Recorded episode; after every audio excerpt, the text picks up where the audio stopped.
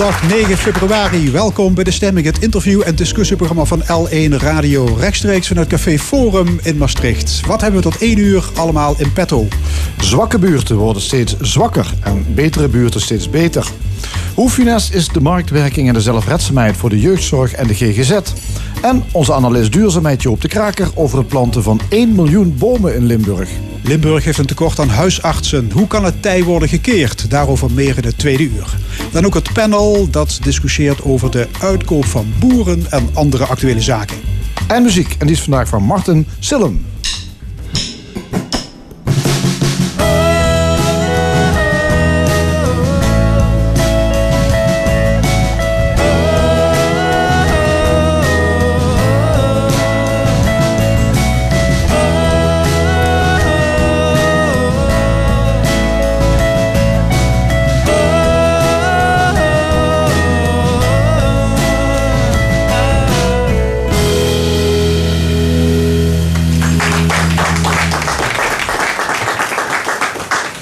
Zwakke buurten worden steeds zwakker en betere buurten worden steeds beter. Dat is de belangrijkste conclusie uit een deze week gepresenteerd onderzoek.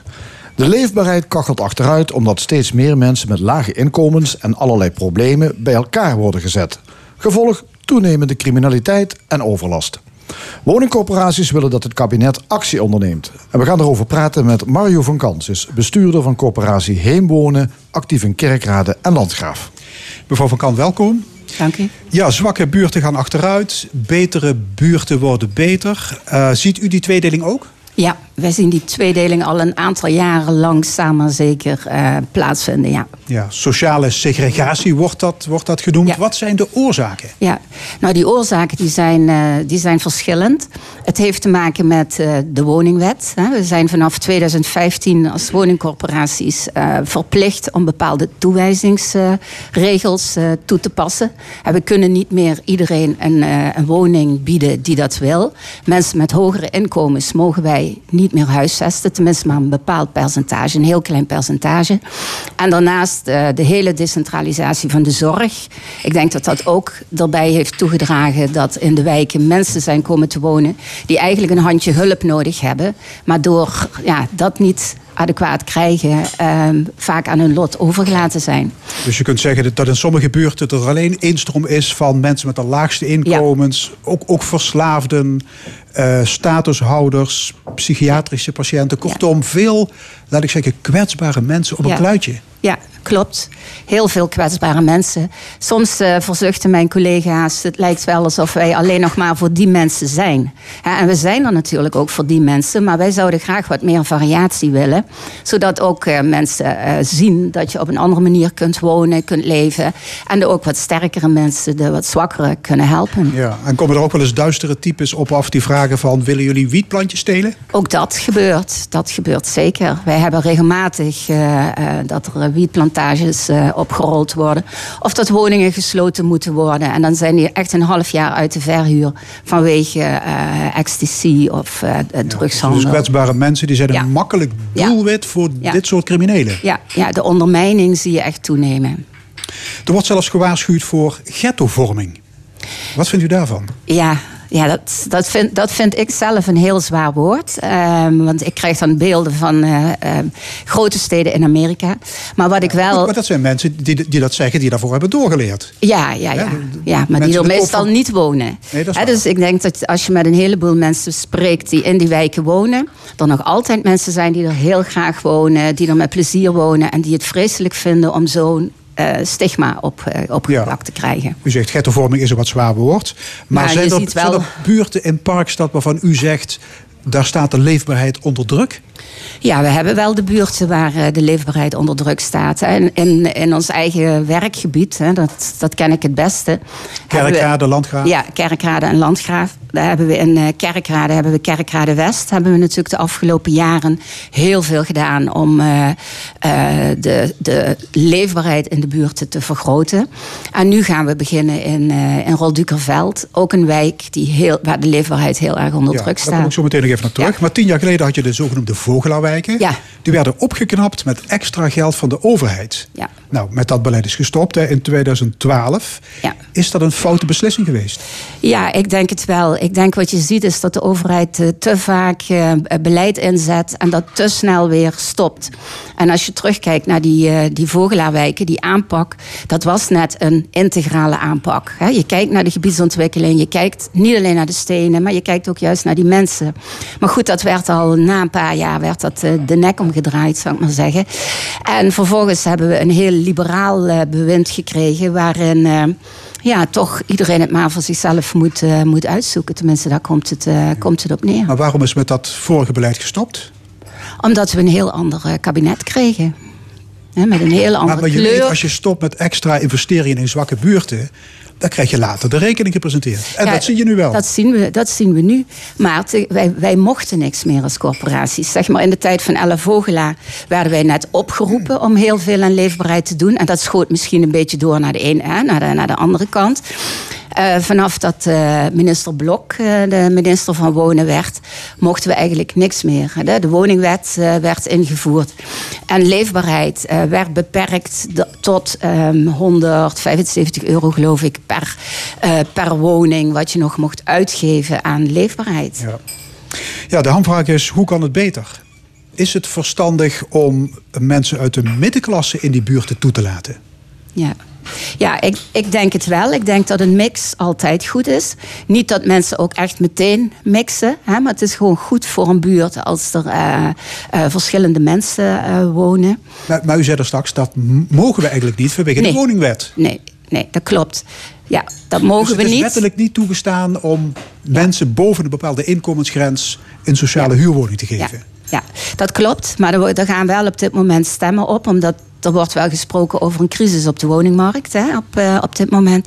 Om, eh, om daar de regels te gaan oprekken, zodat corporaties misschien toch weer die mensen met een, eh, een modaal inkomen wel zou kunnen huisvesten. En dat wordt dan scheefwonen genoemd. Ja, En, en u zegt een beetje scheefwonen is eigenlijk wel wenselijk. Ja, dat is, ja. hè, is goed voor de leefbaarheid Ja. in gemengde buurten. Ja, ja, precies. Wij hebben ook geen inkomensafhankelijk huurbeleid daarom. Omdat wij denken dat het gewoon goed is als je die mix in, eh, in je wijken hebt. Eén zo'n moeilijke buurt, u noemde het al, is Roldukerveld in Kerkrade. Hè, Dat wordt nu stevig onder handen genomen. Vier hobo-flats worden gesloopt, honderden woningen. Wat komt daarvoor in de plaats?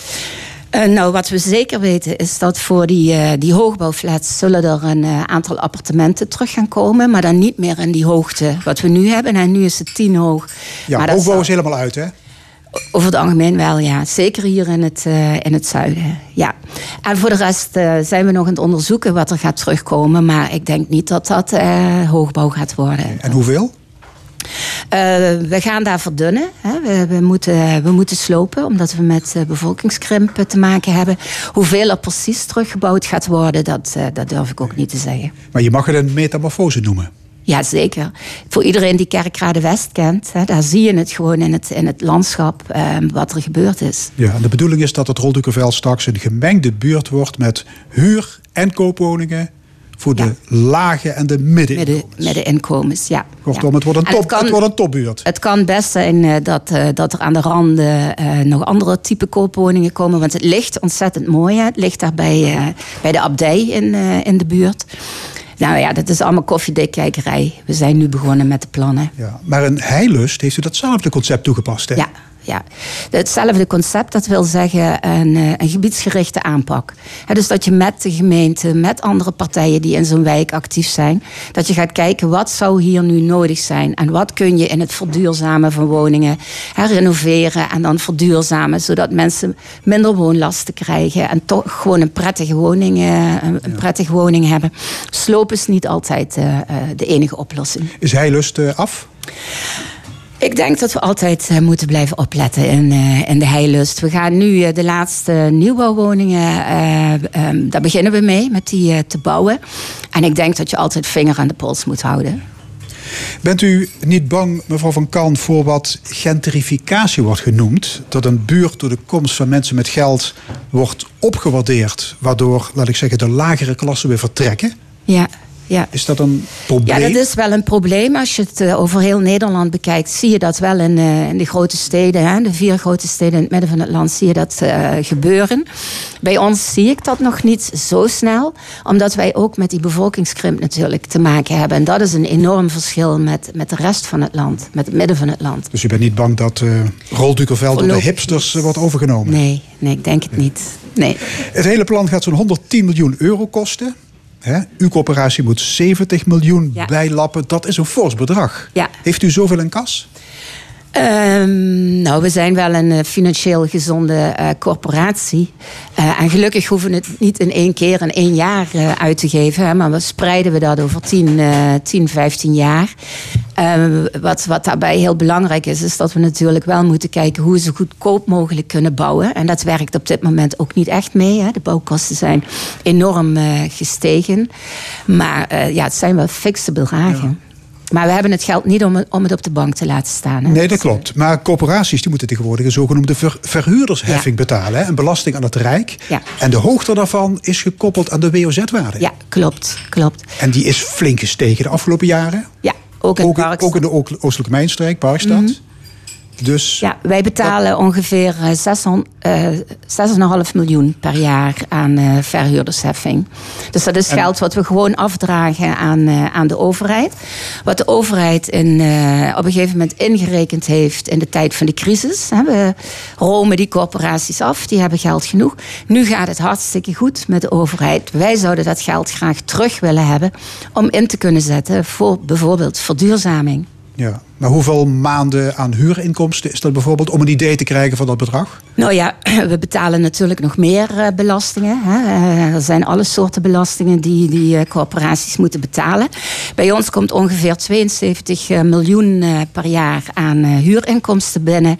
En daarvan dragen we ongeveer 22 miljoen af. Dus dat is bijna een derde? Ja. Dat is fors? Ja. Dus de ja, woningcorporatie dus als, in... als pinautomaat? Ja, zo hebben wij het wel ervaren. Ja. Ja, en dat is geld wat je dus niet kunt inzetten voor uh, ja, renovaties. Ja. Voor, maar goed, het is natuurlijk een gevolg van die vele excessen hè, van jaren geleden. Die, foute investeringen, dat rondrijden in Maseratis, parlementaire enquête. Dus dat heeft jullie wel de nek gekost. Dat heeft, uh, dat heeft ons zeker op achterstand gezet. Ja. Dat klopt, ja.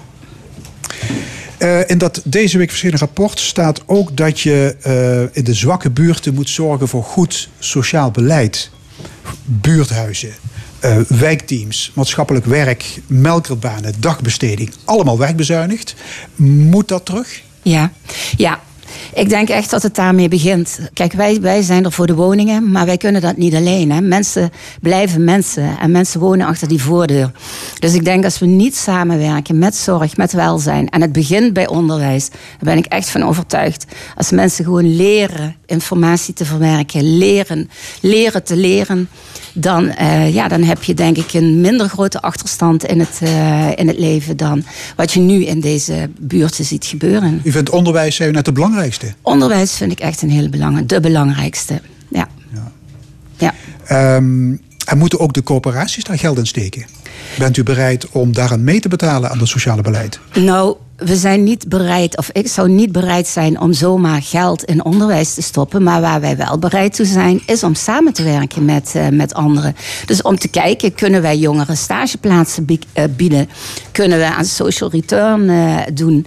We werken samen met de Hogeschool Zuid. We werken samen met RWTH Aken. we doen mee met Jink. Dus op die manier bieden wij de mogelijkheid aan kinderen om al heel vroeg kennis te nemen van, van werk. U bent al jarenlang actief in deze branche. Wat, ja. wat maakt uw werk zo boeiend? Dit. ja, dit, dat het ergens om gaat. En dat uh, het gaat meer dan alleen een dak boven het hoofd. Oké, okay. Mario van Kan, bestuurder van woningcorporatie Heemwonen in Kerkrade. Hartelijk dank. Graag gedaan.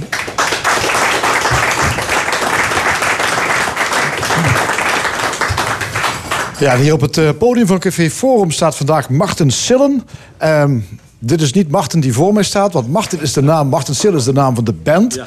Uh, en uh, Job Ostendorf, ja, ben, jij bent de leadzanger. Ja, die vraag is ongetwijfeld al, al eens een keer gesteld. Waarom heet deze band nou Marten Sillen? we zaten te kijken naar een, naam die paste bij de band. Die past ook bij het idee achter de band. Als in dat ik als een persoon zelf schrijf. Ik schrijf alles voor de band en zij, de band zelf, die speelde met mij mee. Um, en toen zaten we denken aan, aan, namen en dingen die pasten. En Martin is van mijn tweede naam. Ik heet Job Maarten. Martin. En Sille is mijn, van mijn moeders uh, kant de achternaam. Dus dat kwam eigenlijk gewoon zo op die manier bij elkaar. Kijk aan, verklaard. Ja. Uh, je bent al een tijdje uh, actief in de muziek. Hè? En volgens mij jullie allemaal. Want jullie hebben allemaal een conservatorium-achtergrond. Ja, zeker. We zijn allemaal docent muziek. Conservatorium Maastricht hier. En allemaal afgestudeerd. En nu ook werkzaam als docent. Ze zijn vier, vier jongens die onderhand ook gewoon docenten zijn. Ja. Gewoon een, een, keurig leven tegenwoordig. en van, van 9 tot 5 op school. ja, zoiets, ja. ja. Is, er, is er nog een beetje rock and roll bij? Ja, in de weekenden, maar dat is vooral, vooral verder rijden, dan spelen en dan weer door de week weer werken en zo door. Ja, want je veel optredens met de band? Ja, het, het, gaat, het gaat. We doen ons best. Deze, deze, maand gaan we spelen ook nog in Den Bosch. volgende week vrijdag. In Willem II podium. En we spelen nog een live sessie in Heerlen. In een studio waar we ook hebben opgenomen. Onze, onze EP's hebben opgenomen. Gaan we nog een live sessie doen. Dus ja, we hebben we hebben wat te doen. Ja, ik zag zelfs uh, twee EP's hebben jullie opgenomen. Ik geloof in december en in januari. Dus uh, er zit wel behoorlijk wat, wat, wat, wat, druk achter bij jullie. Ja, een beetje gas geven. We hebben een crowdfunding gedaan november, december. Een succesvolle crowdfunding waar we 3500 euro hebben opgehaald. Dankzij steun van iedereen. En daarmee hebben we inderdaad de, eerste EP al uitgebracht. En de tweede EP die is opgenomen. Die zit nu in de mix. En die wordt ongeveer in april, mei komt die ook echt uit. Ja. Oké, wat is het eerste nummer dat we gaan horen? Maar een nummer dat ook het eerste nummer is van de eerste EP. Dat heet um, Craving. Okay. Martin Sillem.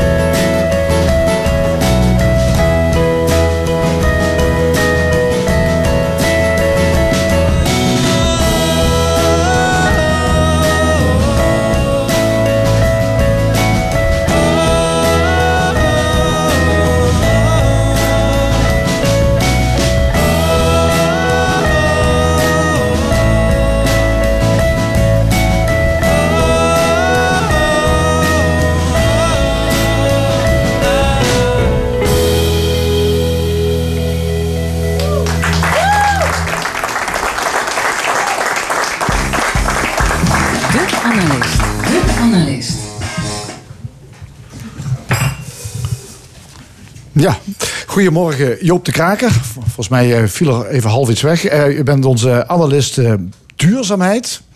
En we gaan een boom opzetten vanmorgen. tenminste, dat wilde jij zelf heel graag. Hè? Want 1 miljoen. 1 miljoen zelfs. Ja.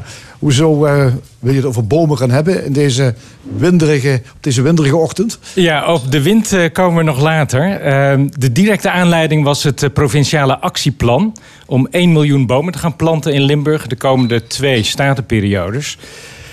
En ehm, Behalve provincie Limburg, uh, je zult het op het nieuws gehoord hebben, regent het bomenplannen. Ja, 1,1 miljoen geloof ik, hè, voor elke inwoner een boom. Ja, dus in, in Limburg uh, voor elke inwoner een boom erbij. Uh, dat heeft het landelijk nieuws volgens mij niet gehaald. Brabant wel, want die gingen er meteen 4 miljoen planten. Ja, dan maak je ook dus wat meer indruk. ja. die overtroeven ons weer. Uh, maar verder, uh, ja, behalve de provincies, ook de gemeentes zijn heel actief. Ik weet dat uh, Maastricht wil elk jaar de komende jaren duizend bomen erbij. Heerlen wil er duizend bomen bij in de komende raadsperiode.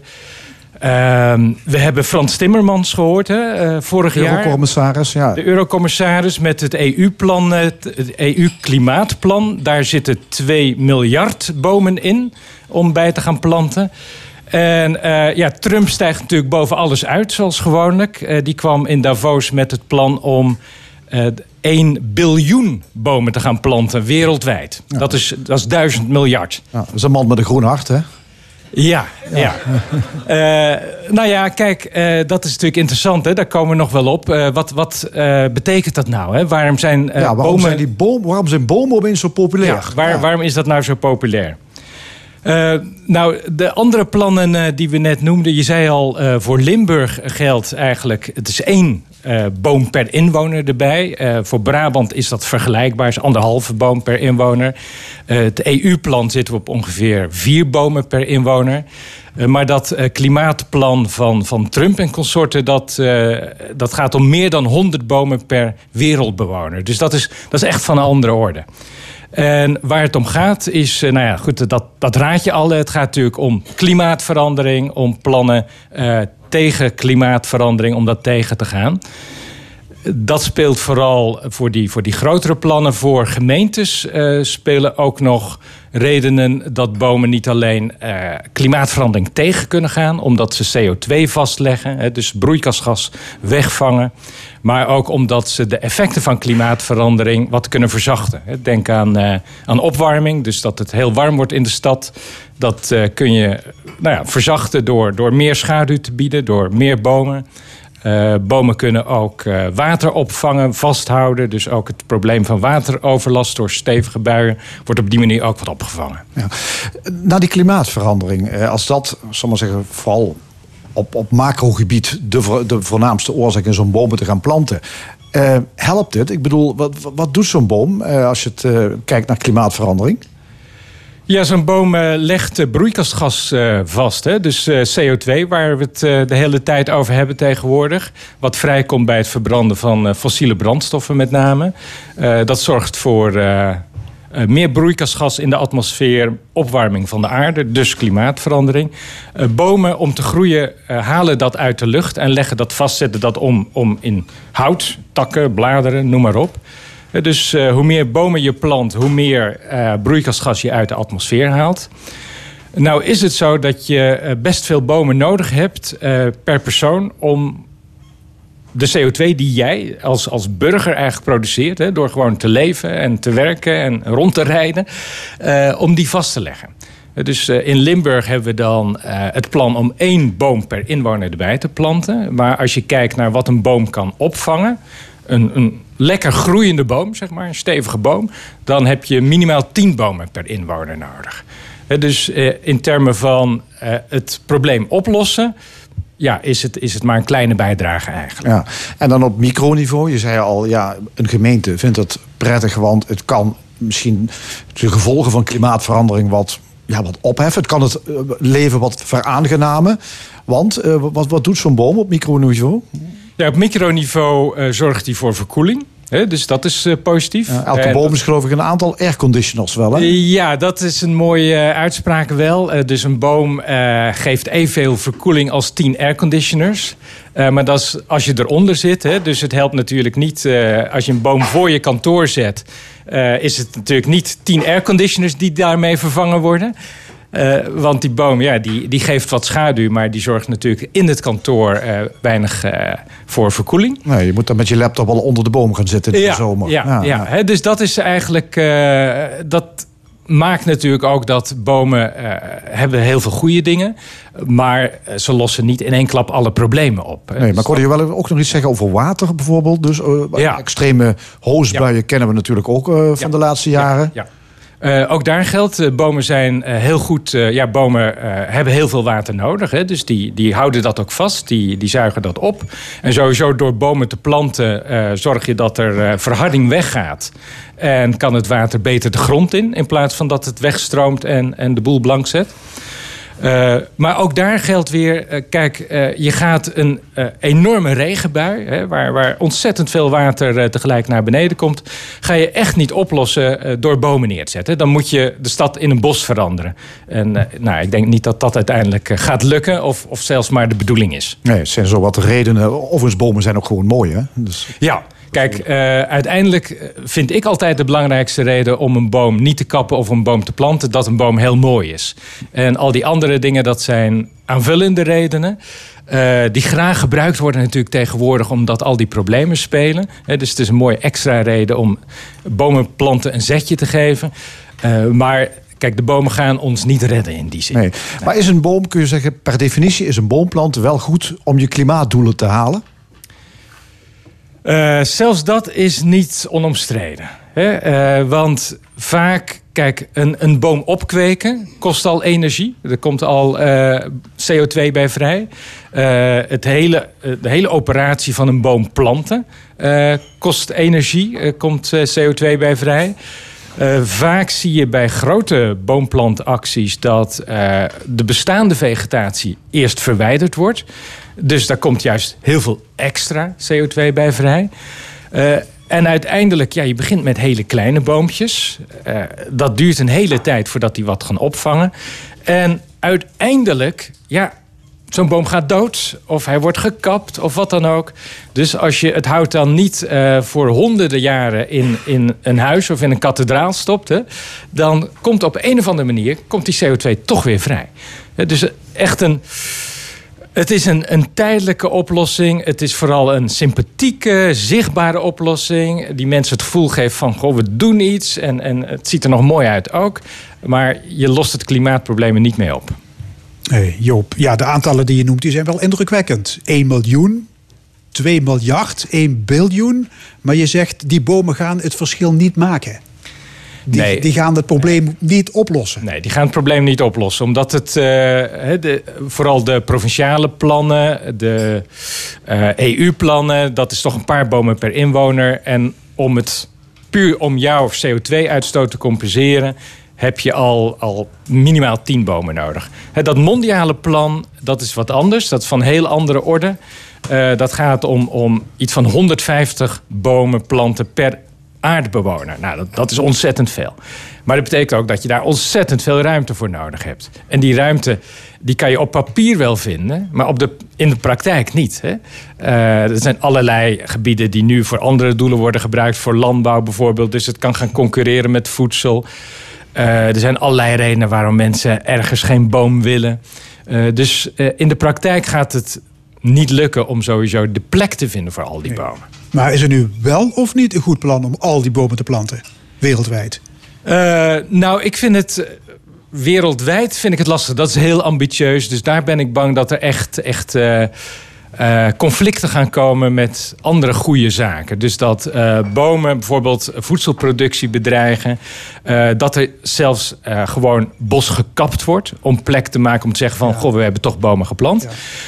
Provinciaal vind ik een goed plan omdat het eh, bomen, behalve dat ze een goede functie hebben voor klimaat, ook andere goede functies hebben. Eh, Dus eh, ze zuiveren ook de lucht, ze vangen fijnstof af. eh, ze kunnen mooi zijn in het landschap. Biodiversiteit kan erdoor gestimuleerd worden. Dus bomen hebben behalve klimaat veel andere positieve dingen. Ja, en het is een compensatie voor de kap die Staatsbosbeheer aan het plegen is, hè? Massaal. Ja, nou is het wel zo dat in het eh, actieplan van de provincie, die voelden dat natuurlijk ook wel aankomen. eh, dat ze zeggen van ja, die duizend bomen, eh, of die miljoen bomen dan, dat is netto. Dus we gaan kijken wat er afgaat. Dat moet sowieso gecompenseerd worden, alles wat er gekapt wordt. Ja. En daarbovenop komen die 1 miljoen bomen. Ja. Een eh, hoogleraar energiesystemen die zei vrijdag in, eh, Dagblad de Lim- eh, in de Limburger: bomen zijn onze vrienden, geen brandhout. En hij doelde op eh biomassa-centrales die worden volgegooid met Amerikaanse houtpellets. Zo moet het niet. Eh, ja, dat is ook een eh, ingewikkeld debat. Hè? Waar komt het hout precies vandaan? Hoe is het bos onderhouden? Eh, in elk geval is het zo dat eh, als je het niet al te slecht wil doen... Eh, het, het, het is niet de superoplossing eh, waarvan we eerst dachten... Is die niet de bedoeling om, om bomen aan te planten om ze weer in die biomassa-centrales te gooien. Nou ja, waarom niet? Hè? Waarom zou je niet een boom aanplanten om in een biomassa-centrale te gooien? Eh, dat, is, eh, daar is op zich niks mis mee. Hè? We, we, we, za- we poten aardappelen en, en die halen we ook weer uit de grond om, om op te eten. Dus, dus wat dat betreft is een boom niet veel anders dan dat. Hè? Een boom is, is gewoon een plant. Ja, en als je hout verbrandt, komt er wel bepaald CO2 vrij, volgens mij. Klopt, hè? dus dat is het. in dat geval worden de bomen niet geplant om de CO2 vast te leggen, maar als vervanging voor, voor kolen, eh, waar heel veel fossiel CO2 bij vrijkomt. Eh, dus ja, er zijn verschillende redenen waarom je bomen zou willen planten om het vast te leggen, of als vervanging voor eh, fossiele brandstoffen zoals kolen. Maar het, is, het, probleem met biobrandstof is dat het niet zo heel veel beter is dan kolen. En dat is ook het punt wat, wat die collega uit Eindhoven maakte. Hij zei van ja, waarom zouden we het geld wat we in biobrandstof stoppen, wat maar een heel klein beetje helpt eigenlijk, eh, niet stoppen in dingen die veel beter helpen? Ja. Hij vindt het trouwens een grote fout om eh, nieuwbouwwoningen van dat aardgas af te halen. Hij zegt, gas is helemaal geen slechte brandstof. En het alternatief, warmtepompen, ja, die draaien op elektriciteit. En die zijn weer afkomstig van niet duurzame centrales. Wat vind jij? Eh, nou, kijk. Hij eh, reageert tegen wat je als een soort eh, ja, hype zou kunnen zien. Hè, van opeens, eh, we moeten patsboom van het gas af. En dan zegt hij van ja, als je dat zo abrupt doet... Hè, en, en zo als, als een dolle dwaas tekeer gaat... dan gooi je wellicht met het badwater ook het kind weg. En het kind is in dit geval een hele goed ontwikkelde infrastructuur om gas te leveren bij huizen. Dat ligt er. Daar hebben we tientallen jaren over gedaan om dat neer te leggen. We hebben een super efficiënt, goed georganiseerd gasdistributienetwerk. En zijn punt is van, laten we dat nou niet allemaal hup eh, afschaffen. Eh, laten we kijken of daar eh, groen gas in kan. Dus aard, dus ehm, waterstofgas of, of groen gas op een andere manier gemaakt dan het aardgas uit Groningen. Oké, wordt vervolgd. Joop de Kraker, onze analist duurzaamheid. Hartelijk dank. Dankjewel.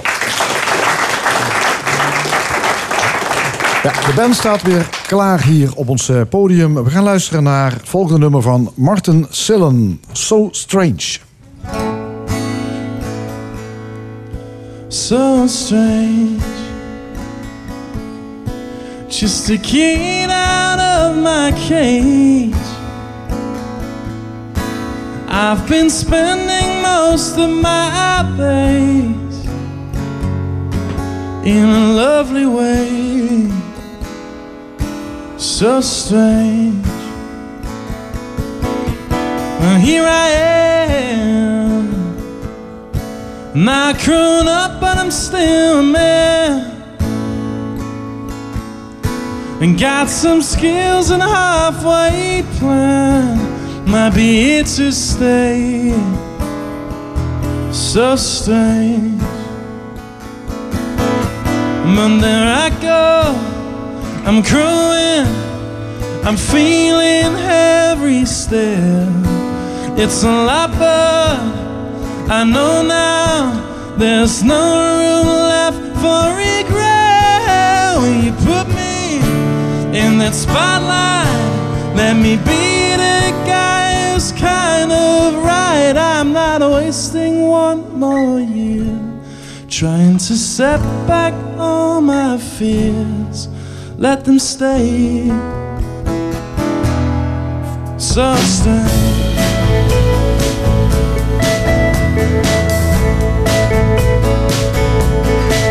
Well, I a girl who could stand my awkward face. Does not care about most of my ways, puts me in my place. So strange. Well, I got my friends much closer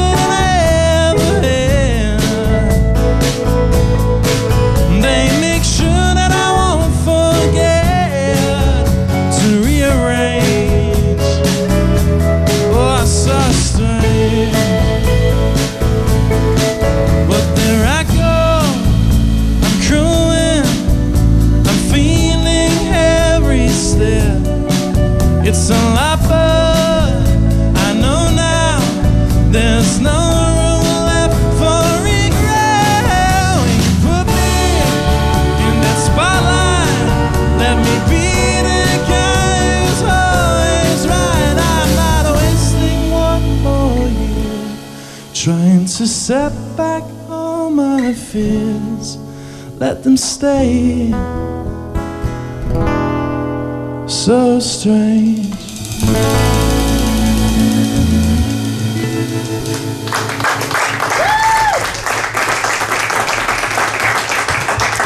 Martin in de stemming van L1 live vanuit Café Forum in Maastricht. Lange wachttijden en te weinig geld en mankracht. Dat zijn een paar van de grote problemen in de jeugdzorg. En het piept en het kraakt ook in de GGZ, de geestelijke gezondheidszorg. Daarom is onlangs de actie Lijm de Zorg gelanceerd. Een dringend appel aan de politiek om de zorg voor kwetsbare mensen beter te organiseren. Want, zo wordt gezegd, er is een stille ramp gaande. Volgens Evelien Tonkens, hoogleraar burgerschap aan de Universiteit voor Humanistiek, is de crisis te wijten aan twee dingen: marktwerking en het rotsvaste geloof in zelfredzaamheid. Zij is onze volgende gast. Ja, goedemorgen. Ja, over de jeugdzorg en de geestelijke gezondheidszorg horen en lezen we heel veel negatieve verhalen. Hè. Het is al eh, gezegd. De werkdruk is te hoog, cli- cliënten krijgen niet de hulp die ze nodig hebben, er zijn geldzorgen. Hoe erg is het? Ja, best wel heel erg, denk ik. Eh, je ziet het ook aan de mensen die daar werken. Dus eh 92% van de mensen die in de jeugdzorg werkt... eh, overweegt wel eens om daar weg te gaan. Dat is heel erg veel, zeg maar bijna iedereen. Eh ziekteverzuim is ook- 92 procent? 92, ja. ja. Ehm, en dus, dus is ook het ziekteverzuim is hoog. Eh, personeelsverloop is dus ook hoog. Eh, op dit moment is dat bijna 20 procent. Die, eh, eh, dus ieder jaar gaat een vijfde van de mensen weg. Dat betekent ook dat er weinig eh, ervaring wordt opgedaan natuurlijk. Dus je ziet het ook aan de mensen die er werken. Die er vaak echt met hart en ziel werken. Dat het gewoon de omstandigheden te slecht zijn. En vooral inderdaad, de werkdruk is heel erg hoog. Dat is hun eerste klacht. En hun tweede klacht is dat ze veel te veel moeten registreren. En dat het ten koste gaat van hun eigenlijke werk. Ja, waardoor cliënten niet de zorg krijgen die ze eigenlijk zouden moeten krijgen. Ja, ja. Ja. Is er sprake van een systeemfout? Eh, ja, ik denk dat eh, we. eh, is, we kunnen denk ik wel inmiddels vaststellen dat marktwerking in de zorg toch niet zo'n briljant plan was. Dat hebben eigenlijk bijna alle partijen omarmd. Alleen de SP is er altijd mordicus tegen geweest. Voor de helderheid, het is niet mijn partij, maar het is geen reclame voor deze partij. Maar eh, eh, dus marktwerking zorg. Het interessante is dat de staatssecretaris eh, Blokhuis heeft ook onlangs zelf gezegd dat het geen goed idee was. Dus dan, ja, dan zijn we wel heel ver in de richting van er moet nou toch eens wat anders. Als de regering zelf zegt dit is geen goed idee. Dat is dus één probleem, marktwerking. Maar het andere probleem is dat decentralisaties zijn doorgevoerd. Eh, dat is niet op zich eh, goed of slecht. Maar wat er gebeurd is, is dat daar meteen in de, in de jeugdzorg eh 25% budgetkorting bij is gekomen gemiddeld. En dat mensen enorm veel extra moesten investeren. Om dat allemaal voor elkaar te krijgen. Dus wat je zag, is dat een gemeentes eigenlijk veel te weinig geld kregen om dit goed te organiseren. En al die instellingen ook veel te weinig geld om het uit te voeren. Ja, dat is in in 2015 geweest. Hè. Dat was de landelijke decentralisatie van de jeugdzorg en eh, GGZ. Eh, de Rijksoverheid gaf eigenlijk haar taken over aan de gemeenten. Maar die gemeenten die kregen in één klap ook 20% minder budget om diezelfde taken uit te voeren. Het idee daarachter was, het zou ook, althans mede het idee was, het kan efficiënter. Want die gemeente die kan veel beter beoordelen welke zorg iemand nodig heeft en op welke manier je die zorg moet kunnen geven. Ehm, dat was toen het idee. Wa- Was dat een slecht idee? Nou, eh, het eerste is natuurlijk dat als je al iets ergens anders neerlegt omdat het handiger is. Dat is eigenlijk gewoon een reorganisatie. En ieder bedrijf weet dat een reorganisatie de eerste jaren geld kost. Dus meteen te gaan bezuinigen en dan te zeggen het gaat nu beter, dat is eigenlijk sowieso echt een dom. Is dom gewoon. Eh, het, tweede is. eh, of het nou eh, wel of niet handig is om te digitaliseren, dat, ik weet niet of dat nou per se heel veel uitmaakt. Maar als je het inderdaad met enorme korting doet, dat is echt een probleem. Ehm, en het andere is natuurlijk als je het doet met marktwerking, zodat er nog steeds blijft dat heel veel organisaties met elkaar moeten concurreren. Dat er ook steeds nieuwe kleine organisaties ontstaan die dan zeg maar de krent uit de markt eh, halen, zoals dat heet. Eh, dan krijg je een heel ingewikkeld systeem waar iedereen heel veel tijd aan kwijt is. Die niet gaat over gewoon eh, zorg leveren. Ja, ja de, de marktwerking wil ik zo meteen opkomen. Maar heeft die decentralisatie tot een efficiëntere zorg geleid? Nee, nou kijk, het andere probleem is natuurlijk... Het is, wa- waarom zou een gemeente iets beter kunnen omdat ze er dichterbij eh, zijn? Dat is, dat is misschien alleen maar zo als je ook iets organiseert waardoor het dichterbij is. Eh, en we hebben natuurlijk wel een, één, denk ik, één op zich goede ontwikkeling gehad. Dat in ieder geval als gedachte, sociale wijkteam. eh, dat dan dus, dat zou een belangrijke taak krijgen voor alle decentralisaties. Niet alleen voor jeugdzorg, dus ook maar voor ouderenzorg en voor arbeidsbemiddeling, participatiewet. Dat is op zich best een goed idee. Eh, maar dan moet je iemand in zo'n sociaal wijkteam ook een grote en brede verantwoordelijkheid geven. Ik, heb altijd gezegd, je moet eigenlijk een soort huisartsenmodel voor sociale problemen dan maken. De huisarts die krijgt heel veel problemen op zich af. En eh, als ze medisch zijn, dan stuurt hij ze meteen door naar het ziekenhuis. Maar daarna kom je ook weer bij de huisarts terug. Dus de huisarts in principe, het is nu een beetje aan het schuiven, maar de huisarts kent de mensen ook goed. Eh, en je hebt een vast iemand waar je altijd naartoe kunt. Ja, en en zoiets zou je dus ook moeten hebben in de, in de sociale hoek, zeg maar. Ja. En dat, dat zou het wijkteam kunnen Een zijn. wijkteam. En wie, wie zou in zo'n wijkteam dan moeten werken? Wat, wat, wat voor... Nou, daar- het enige is, dat wij, die wijkteams zijn er ook wel. Ze zijn heel verschillend georganiseerd.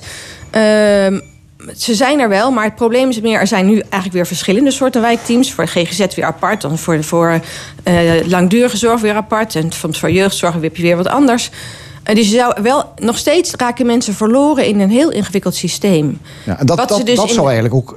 Dat zou met die decentralisatie... Ja. had dat eigenlijk ook aangepakt moeten worden. je dat je dus- eigenlijk bij één loket of één hulpverlener terechtkomt... met, met al je problemen. En niet Ja, dat je... van dat zou dan ook wel, denk ik. Net zoals ik, als je even dat idee van die huisarts volgt. De huisarts is natuurlijk een hoogopgeleid iemand... die eigenlijk ook heel veel kan overzien. Eh, en waar je echt wel kan op aan kan... dat hij ook voldoende kennis heeft om het in te schatten... ligt het bij mij of moet het ergens anders naartoe? Gaat ook niet 100% goed, maar heel veel landen in de wereld zijn jaloers op onze huisartsenzorg. Dus wij zouden daar zelf ook iets van kunnen leren in andere sectoren. En kijk, zeggen van, goh, dat, dat, da- laten we dat hier ook introduceren. Maar dan moet je die mensen dus heel goed opleiden. En dan moet je ze ook niet al te veel eh lastigvallen met A, met marktwerking en B, met bureaucratie. Ja, marktwerking. Dat is al een paar keer genoemd. Hè? Dat is eh, iets... eh, volgens mij werkt er als een soort rode lappen op een stier bij u, geloof ik. eh, wat, dat is eigenlijk begonnen. Marktwerking, ehm, ja, je kunt het een boosdoener noemen... maar het, is eigenlijk, het idee is zelfredzaamheid. Dat mensen eigenlijk de regie over hun eigen leven mogen voeren. Ja, op zich heeft dat Staat- eigenlijk niks met marktwerking te maken.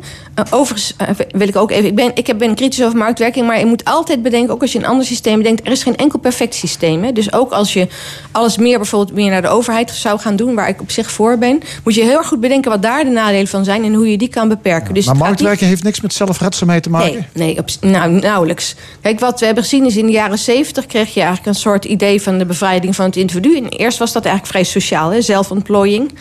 Dat, dat moesten we eigenlijk met z'n allen doen. Mensen moesten elkaar ontplooien en je moest jezelf ontplooien. Ja, want eerst, eerst was het toch allemaal van bovenaf geregeld. Als je hulp kreeg, zal ik zeggen, in de jaren 50, Ja. klopte je ergens aan en dan moest je maar heel Ja, afwachtend en zijn. nog weer, in de jaren 50 waren dat natuurlijk vaak particuliere instellingen. Toen in, in de jaren, zeg maar globaal, jaren 50 en jaren 60 heeft de overheid heel veel overgenomen. Daar is de overheid zelf van geschrokken.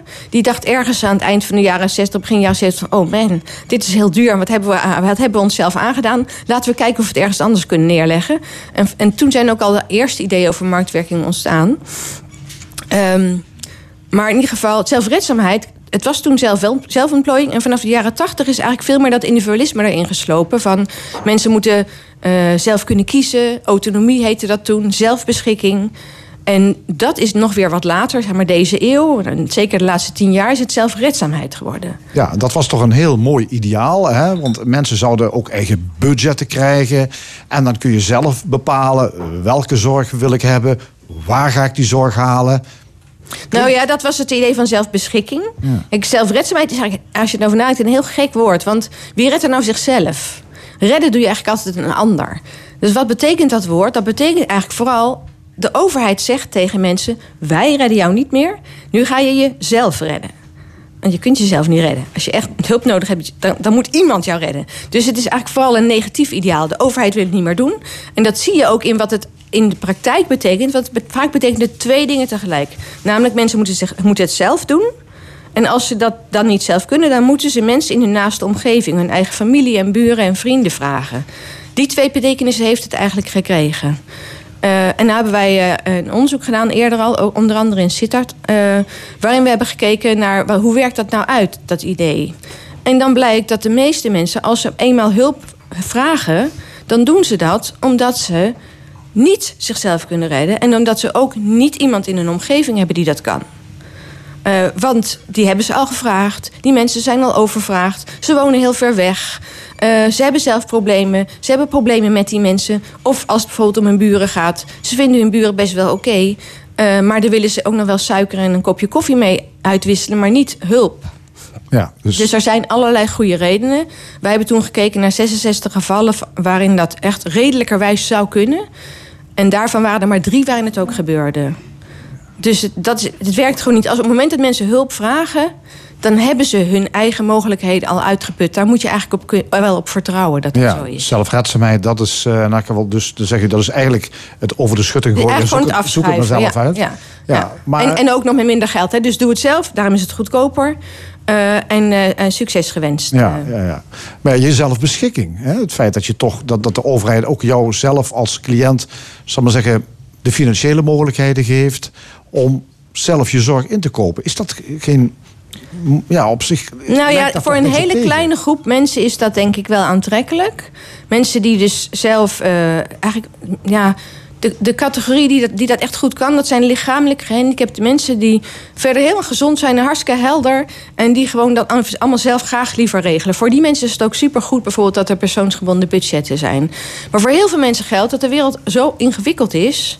Dat dat ook nog zelf te moeten regelen, dat dat, dat helemaal niet uh, een heel aantrekkelijk idee is. Ja, dan komen we bij die marktwerking, uh, die daar dus ook continu doorheen loopt, die in die zorg is ingevoerd. Ja, het is natuurlijk wel bedoeld om de kosten te drukken. Dus... Ja, maar dat is ook een hele grappige gedachte, ja. Dat marktwerking goedkoper zou zijn. Uh, dat, komt, dat is wel te verklaren. Dat komt omdat het bedacht is in de tijd dat bijvoorbeeld de telefonie naar de markt ging. Hè? En toen werden de telefoons veel goedkoper en de abonnementen en zo. Had overigens vooral met technologie te maken, maar het was wel waar. Um, maar de, markt, de zorg wordt niet goedkoper als je het naar de markt brengt. Wat gebeurt er namelijk? Um, er wordt, je moet veel meer uh, geld en tijd besteden aan het uh, bijvoorbeeld aanbestedingsprocedures. Hè. Vroeger gaf, kreeg je één organisatie en die kreeg gewoon de opdracht om iets te doen. Nou moeten verschillende organisaties een plan maken. Dan moet allemaal worden, worden met elkaar gaan concurreren. Dan moet weer iemand gaan beoordelen welke en wat. Moet weer voor een beperkte tijd. Dus allemaal heel ingewikkeld. Kost veel, heel veel tijd. En uh, omdat de overheid dingen meer op afstand plaatst heeft de overheid veel meer controleneigingen gekregen. Want die denkt, ja, ik weet eigenlijk niet zo goed wat daar gebeurt. Dus laten we maar eens flink wat registratie vragen... omdat, uh, omdat we toch moeten, heet het, de overheid of soms de zorgverzekeraar.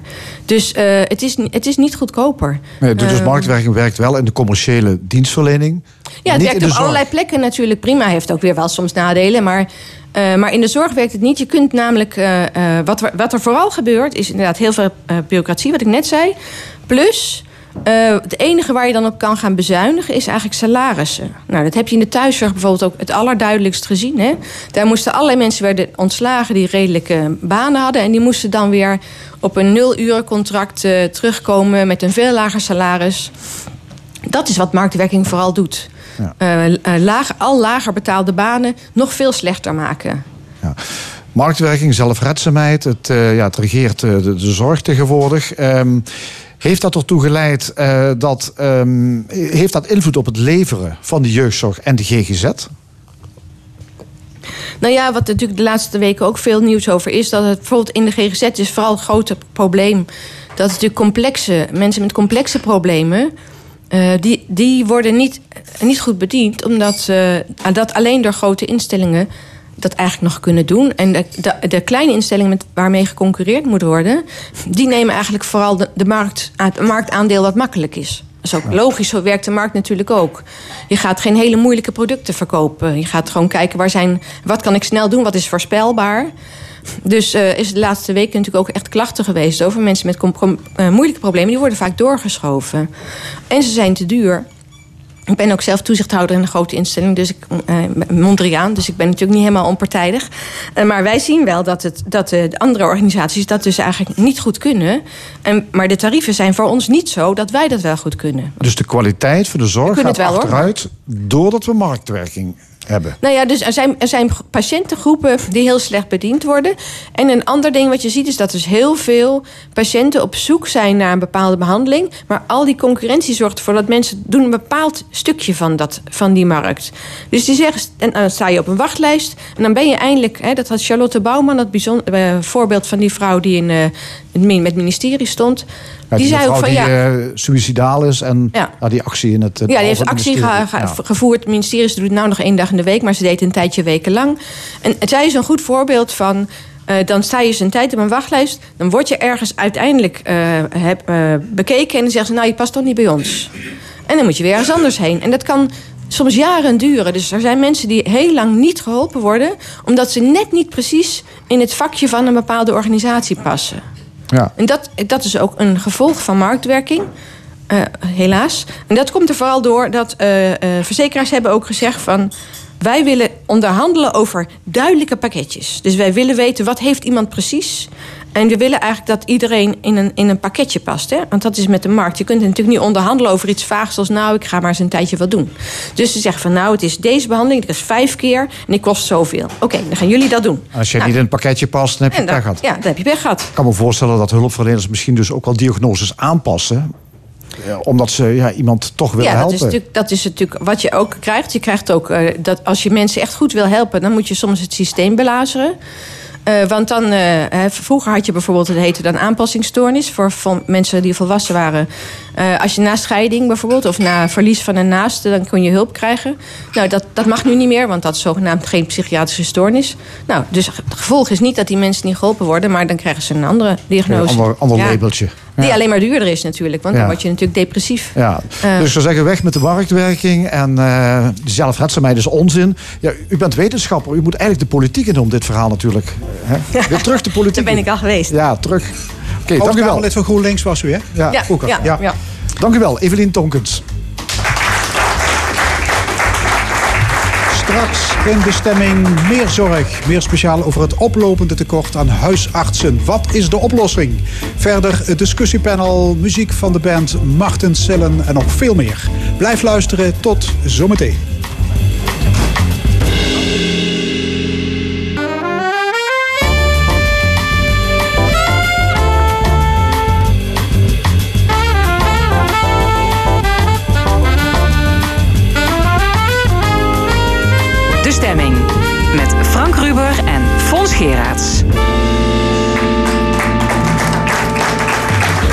Opnieuw welkom bij De Stemming, het interview- en discussieprogramma van L1 Radio vanuit Café Forum in Maastricht. En wat allemaal nog in het tweede en laatste uur. Straks discussieert het panel met de oud-Kamerleden Monique Quint, Jan de Wit en Karel Leunissen over losgeld betalen aan criminelen, radicale boeren, de moorkop en andere actualiteiten. Muziek van Martin Sillen, maar eerst het tekort aan huisartsen. Want dat wordt een steeds nijpender probleem. In Zuid-Limburg zal, zo is de verwachting, het tekort uitkomen op 10% en in Midden- en Noord-Limburg zelfs op 20%. Dat betekent dat niet iedere patiënt zich kan inschrijven bij een huisarts. En dat hebben we nog nooit eerder meegemaakt. Hoe kan dat oplopende huisartsentekort worden aangepakt? Aan tafel Carla van Velde van de huisartsenkoepel Cohesie. Matthijs Limpens, hoofd van de huisartsenopleiding Maastricht. En Marijn van Oort, voorzitter van de Landelijke Huisartsenvereniging Limburg. Hartelijk welkom. Dankjewel. Uh, Marijn van Oort, hoe groot is het tekort op dit moment in Limburg? Nou, op dit moment is het nog te overzien. Wat we wel zien is dat steeds meer praktijken hun deuren sluiten voor nieuwe patiënten. Uh, dus we zien dat, die, dat, dat het in de nabije toekomst echt wel een probleem gaat worden. Ja, ja er is een echtpaar uit Eigelshoven dat verhuisde naar Heidhuizen en kon daar geen huisarts vinden.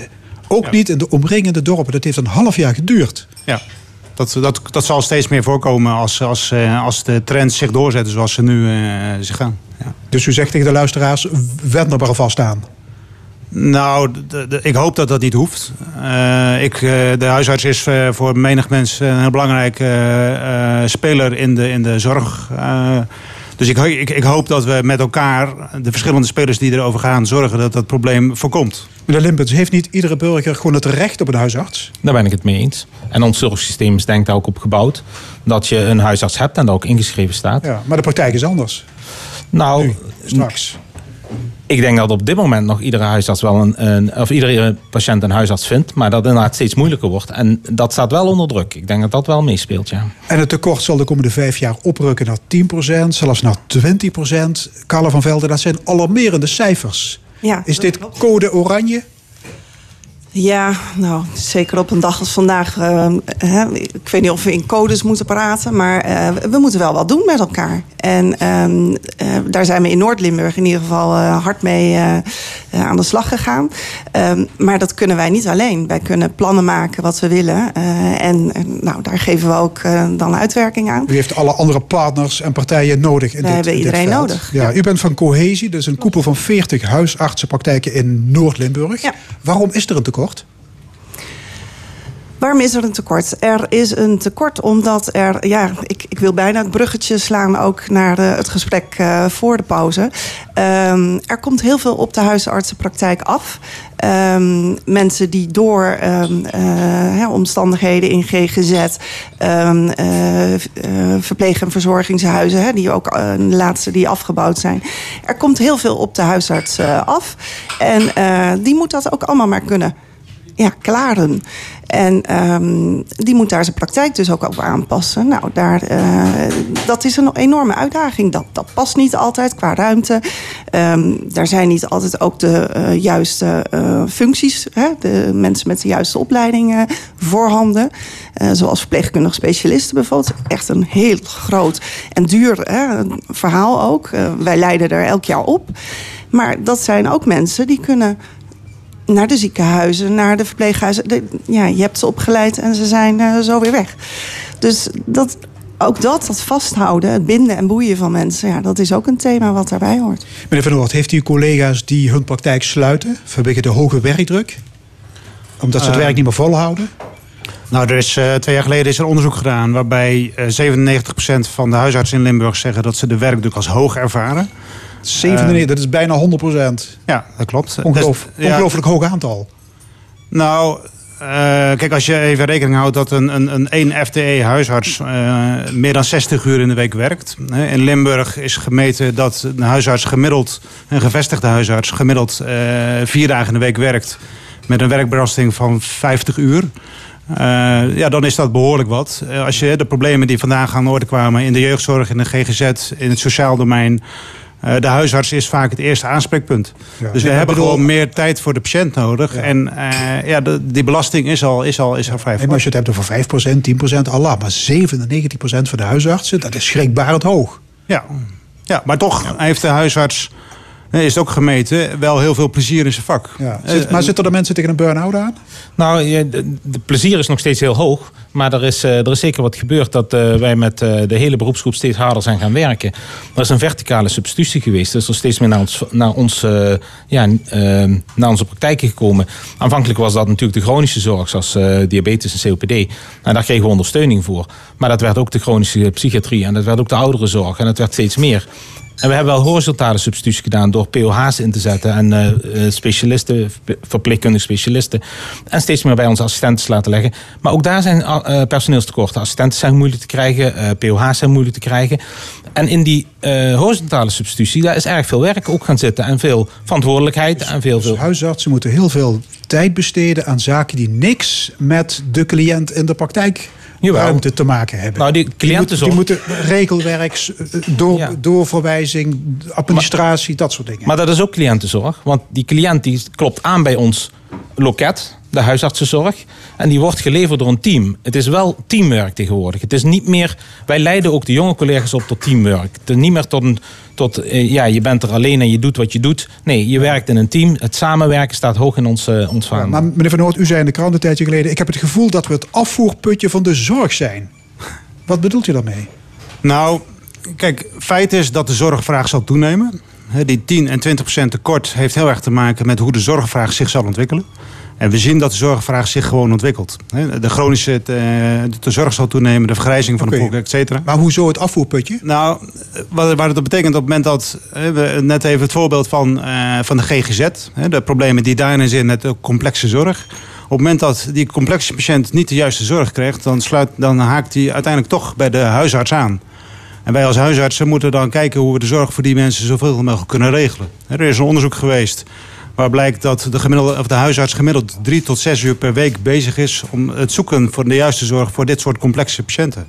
En dan zou je kunnen pre- spreken van, ja, wellicht, eh, dan, dan voel je je wel eens het afvoerputje van zorg. Ja, en toch zei mevrouw Tonkens in het vorige uur... andere landen kijken met bewondering naar de kwaliteit van onze huisartsenzorg. Ja, die, nou, die mag u in uw zak steken. Ja, nee, dat, dat was ik ook erg, eh, dat eh, vind ik ook erg, ben ik ook erg blij mee. Ik denk dat dat ook zo is. Ik denk dat we als huisartsen ook zelf heel erg eh, blij mogen zijn met ons vak. Dat zien we ook. Een huisarts gemeet, ge- geeft gemiddeld een 7,8 voor zijn werkplezier. En 60% van de huisartsen... Ondanks de hoge werkdruk. Ondanks de hoge werkdruk. Ondanks de hoge werkdruk wordt zo'n hoge eh, ja, waardering aan het vak Ja. gegeven. En ik wil daar nog wel aan toevoegen. Eh, ik zou niet het afvalputje, ja, dat is het, voelt het soms wel. Maar wij zijn een van de weinige loketten die 24 uur per dag open zijn. Eh, we hebben een complexe samenleving, daar is al hier aan deze tafel net ook over gesproken. En er zijn nog maar steeds minder kanalen die je kunt bellen. Eh, waarvan als je een probleem hebt en je zou zelfredzaam moeten zijn, maar we hebben het net al gehoord dat zelfredzaam zijn dat gaat juist mis als, als je gered moet worden, als er hulp nodig is. Ja. Dan zijn er steeds minder kanalen die je kunt bellen. Terwijl de huisartsenzorg is nog steeds een van de weinige loketten in Nederland die gewoon 24 uur per dag te bellen zijn. Bovendien de vraag naar die eerste lijnzorg... die neemt toe ook door de vergrijzing. Ik wil daar nog wel even op aanhaken. Want ehm, eh, ik ben ook manager van de huisartsenpost in Noord-Limburg. En wij zien ook een, een stijging in het aantal eh, contacten. Mensen bellen voor heel veel dingen. Ehm, maar wij zijn wel een spoedpost. Want wij kunnen het met het eh, beperkte aantal huisartsen... dat dienst heeft in die avond, nacht en weekenduren... kunnen wij die vraag van eh, de hele dag kunnen wij niet aan. En, maar daar, daar gaat meteen gaat het, gaat die enigszins mis. Want die mensen moeten overdag dus wel terecht kunnen. En dat kan niet altijd meer de dag erna meteen. Dus dit is wel iets waar we. Ja, hier, gaat het wringen inderdaad. Hè. De, nacht, wringen. de nachtdiensten zijn niet meer alleen spoed, maar worden ook gebruikt voor overloop van de dag. En dan krijg je een soort ja, Ja, en dat kunnen we niet aan. systeem. Ja. Eh, ik heb begrepen dat steeds meer huisartsen geen eigen praktijk willen... omdat ze als waarnemer kunnen onderhandelen over de tarieven. Iemand van Mensis eh, zei vrijdag in de Volkskrant... in gebieden met krapte kun je dan met relatief weinig werk veel geld verdienen. Ja, ik denk niet dat dat de achtergrond van de jonge De collega's is. Ik denk niet dat de, de jonge collega's zo eh, kijken. Ik denk eh, dat dat een veel meer maatschappelijk eh, trend is. Die niet alleen bij de huisarts is, maar heel veel jonge mensen kiezen ook in andere vakgebieden eerst een tijd om rond te kijken. Het je gelijk, binden aan een lange baan, dat gebeurt ook niet meer in de, in de techniek of in, de, in, andere eh, sectoren. Jonge mensen willen kijken, die hebben vaak twee, eh, twee verdieners. Ze zijn vaak samen bezig met het zoeken van een, eh, van een baan. Ze kijken heel erg naar elkaar. Vaak zijn het beide hoogopgeleide mensen die afhankelijk zijn van die markt. Waar kun je samen een goede baan krijgen? Waar kun je je kinderen op, opvoeden? En die keuze om wat te wachten zit niet in, in, in die financiële kant.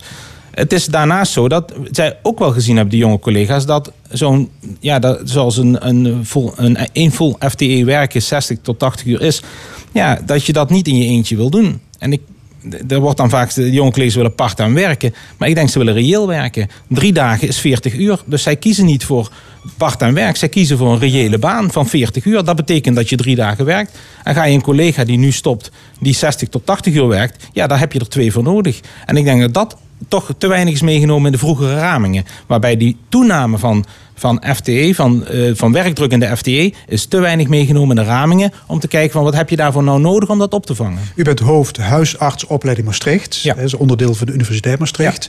Maar als je die verhalen allemaal hoort, is dit natuurlijk geen reclame voor het vak huisarts. Schrikt dit jongeren niet af om Nee, geneeskunde te gaan studeren? Nee, ik ben zelf trouwens ook nog praktiserend huisarts eh, tot eh, januari. Dus ik ben daar net pas uit. 23 jaar het vak gedaan in Hoensbroek. Ehm, nee, de, jonge collega's... En het wordt nog steeds als een zeer gewaardeerd eh, vak gezien. Ook door de jonge collega's. Ook hebben wij nog steeds voldoende mensen die solliciteren voor de, voor de ja, opleiding. maar als u nog meer studenten zou afleveren, hadden we dit probleem niet. Ja. Maar er is net een eh, nieuw eh, advies van het capaciteitsorgaan geschreven. Eh, wij leiden op dit moment met acht instituten in Nederland 750 eh, huisartsen per jaar op. Ehm, het advies ligt om dat te, verruimen naar eh, 880. Ehm, en de minister moet daar nog een beslissing over nemen. Vorige keer heeft hij het ook al ruimer gedaan dan het advies. Er zou zomaar uit kunnen komen dat hij zegt... we gaan 900 per jaar opleiden. Maar dat kunnen wij niet in één keer weer invullen. Die 750, dat is ook een groeiperiode geweest om daar weer naartoe te gaan. We hebben dan opleiders nodig met name, stageplaatsen. Maar opleiders, ik moet dan aan, aan een overbelaste groep mensen vragen van... ja, we hebben wel plekken nodig om op te leiden. En een opleider zijn is denk ik ontzettend uitdagend. Dat heb ik zelf ook altijd gedaan. Maar is een, vak, een tak erbij in je drukke baan. Carle van Velden van, willen- even mevrouw van Velden van Cohesie. Probeert u ook jonge mensen enthousi- te enthousiasmeren voor dit vak? Ja, zeker. En wij proberen er alles aan te doen om te laten zien dat het ehm eh, mooi is om dat vak ook in een regio als Noord-Limburg, maar dat zal hetzelfde zijn in Midden en Zuid, laten we ook wel wezen. Ehm, maar om die te binden aan de regio. En wij laten zien dat wij als huisartsenorganisatie ehm, echt zaken faciliteren voor die huisartsen. Dus wij leveren praktijkmanagers hè, die veel meer ehm, ehm, ook de eh, meer logistieke punten oppakken ehm, of, of op personeelszaken eh, zaken overnemen van die huisarts. Dus echt proberen het ontzorgen. Dus wij laten zien dat we een regio zijn waarin het fijn is om als huisarts terecht te Ja, komen. er is ook een website, wordhuisartsinreuver.nl. Ja. Citaat, Reuver is een bruisend dorp met een Bourgondische sfeer... met vele faciliteiten en sociale mensen. Zal dat helpen? Eh, ik denk dat dat zeker helpt. Maar het, het, het doel van die campagne is geweest om eigenlijk een, eh, een beleving van, nou, van die praktijk eh, aan te geven. En ik, ik heb uit betrouwbare bronnen vernomen dat, eh, dat het op dit moment nou nog niet helemaal 100% voor elkaar is, maar aardig voor elkaar is. Doet de Ja. universiteit ook een marketing en acquisitie en werving en dat soort dingen? Ja, we hebben een apart team werving en selectie... om te zorgen dat je in ieder geval de goede mensen trekt naar de opleidingsplaatsen. Van Noort, u wilde iets zeggen daar straks. Ja, eh, eh, 40 jaar geleden droomde ik van het vak huisarts. Eh, ik ben nu huisarts, eh, al 20 jaar. Eh, en het is nog steeds mijn droomvak. Het is natuurlijk binnen de geneeskunde nog steeds een van de mooiste vakken die er is. Eh, qua breedheid, wat contact met wat je hebt met de patiënten. De ruimte om je eigen vak invulling te geven, et cetera. Dus ik denk dat het vak nog steeds erg eh, gewaardeerd wordt, ook door de zittende huisartsen. Ik denk alleen wel dat we met elkaar, dus niet alleen maar de huisartsen, maar ook de gemeentes, ook de overheid, dat soort dingen, de juiste maatregelen moeten hebben. Dat de zorgvraag behapbaar blijft en dat we met elkaar kijken hoe we dat kunnen doen. Ja, Cohesie heeft een plan bedacht om het dreigende tekort aan huisartsen aan te pakken. Wat zijn de belangrijkste actiepunten? Nou, we hebben eigenlijk eh, drie deelprojecten. We kijken naar het opleiden. Eh, We vinden dat een huisartsenpraktijk een permanent opleidingsinstituut moet zijn. Hè? Dus eh, voor alle functies. Ehm, we hebben dus een stuk werving. Daar, daar zit ook communicatie, et cetera, bij. Thema binden, boeien, wat ik net al zei. En het laatste is, we zullen anders naar de huisartsenzorg moeten kijken. We kunnen het niet meer op de ouderwetse manier ehm, oppakken. Dus we zullen moet naar... anders worden ingericht. Ja, voor een, deel, voor een deel wel. Ja. Hoe? En eh, dan denk ik bijvoorbeeld aan eh e-health eh, toepassingen. Eh, want we kunnen niet meer, hè, het is een beetje ouderwets, iedereen blijft ook maar bellen. Eh, moeten we dat allemaal via de telefoon blijven doen? Vindt u dat is- mensen voor ieder wis- wisselwasje naar de huisarts lopen? Nou, dat durf ik zeker niet zo te stellen. Er zijn er zeker. Ook naar een spoedpost, naar een huisartsenpost. Maar ze kunnen een heleboel dingen zelf oplossen. Ze kunnen dingen. Zonder het woord zelfredzaamheid te Er zijn hele goede, ehm, nu al websites als thuisarts.nl, waar hele goede, eh, betrouwbare informatie staan, waarin mensen zichzelf, ik durf het bijna niet te zeggen, alvast kunnen redden. Ja. en vervolgens eh, eh, komt daar ook, zou daar ook een uitkomst uit kunnen komen. Dat ze wel gewoon contact op kunnen nemen. Meneer Limpens, e-health, de digitale dokter. Is dat het ei van Columbus?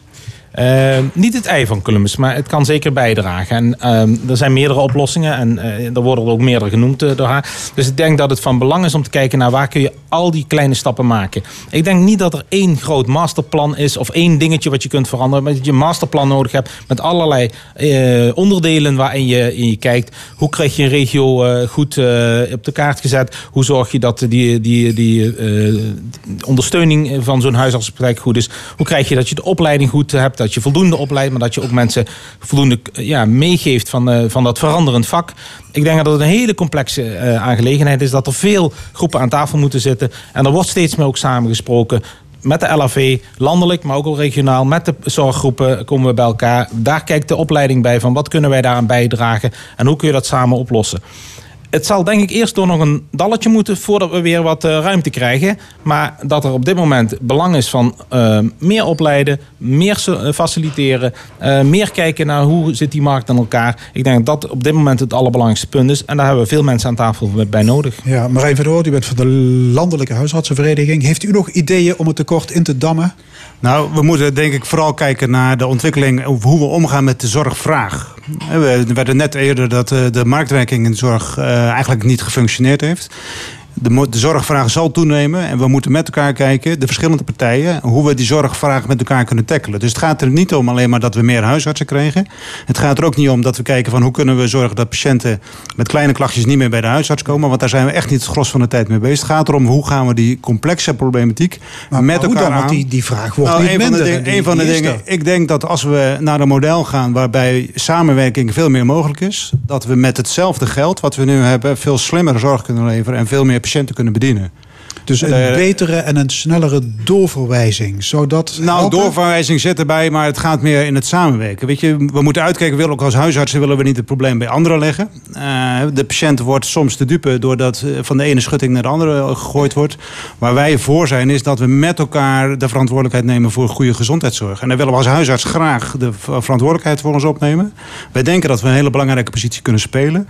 Alleen de randvoorwaarden moeten wel gecreëerd worden. En ja, bijvoorbeeld ook het hadden voor wijkteams. Denkt u ook aan, aan zoiets? nou, dat is een van de dingen. Kijk, een heleboel problemen die bij op ons bord komen, komen voort uit problemen uit het sociale domein. Wat eigenlijk dus bij de gemeente hoort. Of vanuit de complexe GGZ en dat soort dingen. Op het moment dat we met elkaar die problemen gaan tackelen. Dan heeft dat eh, voordelen voor de kosten van de gezondheidszorg, voordelen voor de patiënten. En eh, ook eh, houden, houden huisartsen hun plezier in het vak. Dat is veel belangrijker dan het. Dan, ook moeten we werken natuurlijk dat meer mensen huisarts willen worden. Maar het gaat met name over hoe tackelen we met elkaar die zorgvraag. U, u bent er ook voorstander van om te kappen met die 10 minuten gesprekjes, hè? Nou, kijk, U wil meer dus- tijd en ruimte nemen Ja, voor er iedere er, patiënt. zijn, er zijn een aantal pilots geweest. Hier in Limburg is Afferde natuurlijk een belangrijke eh, plek... waarin eh, aangetoond is dat als je de huisarts faciliteert... dat hij meer tijd voor de patiënt kan creëren. Dat bijvoorbeeld... Ja, maar menigeen zal denken, dan heb je toch veel meer huisartsen nodig? Als je meer tijd neemt voor nou ja, dat, dat, cliënt. dat, dat, dat klopt voor een deel. Aan de andere kant is op het moment dat je investeert in het juiste gesprek met de patiënt... je uiteindelijk weet waar die problemen zitten... en dat je de problemen van de patiënt mogelijk eerder kan tackelen. Waardoor die patiënt uiteindelijk niet komt. Kijk, de patiënt die komt met rugklachten. Op het moment dat jij weet dat die rugklachten misschien te maken hebben... met de financiële eh, zorgen die hij heeft. En je kan samen met de gemeente iets doen in de financiële zorgen. Dan komt die patiënt met misschien wat minder vaak eh, op je spreekuur. Dus ik denk dat dat een begin Dat investering is. hele zorg op zijn, op zijn kop zet eigenlijk. Hè? Nou, ik Dus denk dat hè, wat, wat, eh, wat, wat, wat Evelien eh, Tonkers zei van... eh, wil je over naar een ander systeem, dan zul je in eerste instantie moeten investeren. En ik denk als we die investering doen en zorgen dat we met elkaar gaan samenwerken... dat uiteindelijk ook de zorgvraag minder kan worden... en dat het tekort van de huisartsen niet op die 10 en 20 procent uitkomt. Ja. Ja. Meneer Limpens? Ja, ik bevestig dat heel erg. Ik denk dat we heel erg moeten kijken naar. eh, er is nu heel veel naar ons toegekomen. En ik denk dat wij dat eh, graag willen, want we willen graag voor die patiënt klaarstaan. En daar hebben we ondersteuning voor gekregen. Maar er zal ook moeten kijken van hoe kan je dat toch beter verdelen en hoe kun je die samenwerking zoeken in wijkteams of hoe dan ook. Ik denk dat daar vooral de wind zit. En ik denk dat ook lokale besturen daar dus heel erg van eh, ja, doordacht moeten zijn. Dat zij een belangrijke functie hebben in dat, ja, dat zorg dragen voor hun, hun, hun gemeente. En dat dus, dus kijken als lokaal bestuur, wat kan ik doen om dat hele zorg in dat sociale domein wat genoemd wordt goed neer te leggen. Zodat het niet een soort ja, overloop wordt van mensen die toch in de ellende zitten en in de problemen zitten. Ik denk dat dat hele stuk van belang is. En daar kun je dan kijken van hoe kun je die zorgvraag beter verdelen, beter leggen. En dan denk ik nog steeds dat de huisartsen heel graag daar eh, ja, voor klaarstaan en als een, een spil in het net staan om, om, om eh, in het web staan om, om te helpen en, en, en naar voren te treden. Oké. Wil iemand nog ergens op terugkomen?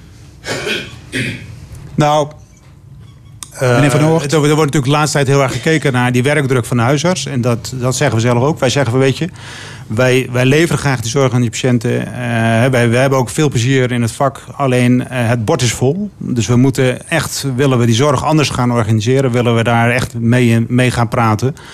En dan is natuurlijk even in mijn eigen gebied, de Westelijke Mijnstreek, is er een contract tussen de zorgverzekeraar en Zuidland ziekenhuis. Hè, waarin ze eh, terug moeten in, in omzet. Hè, dus ze moeten 5% minder gaan dragen. Wij vinden het zelf wat jammer dat we als huisarts niet betrokken zijn bij zo'n contract. Want alleen die, die, die verschuiving van zorg die kan alleen werken op het moment dat we weer met elkaar werken. En dat is ook echt iets wat meerdere partijen met elkaar moeten oppakken. Oké, mag ik jullie hartelijk danken. Carla van Velden van Cohesie, Matthijs Limpens, hoofd huisartsopleiding Maastricht en Marijn van Oort van de Landelijke Huisartsenvereniging. Dank jullie wel.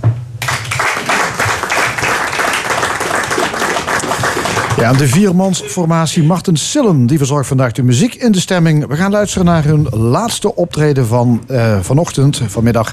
Dit is Again.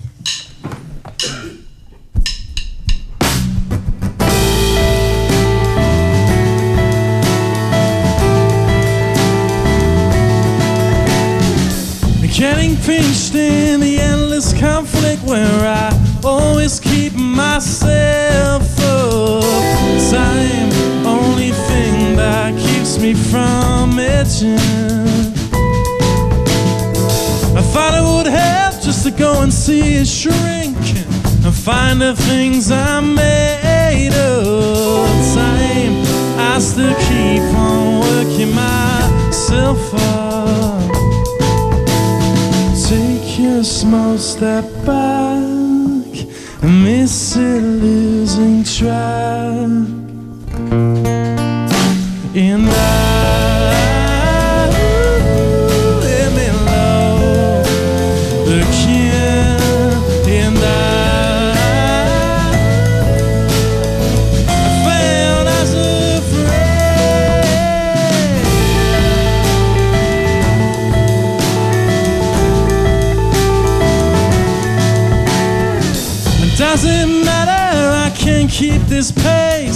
I'm starting to lose my own race.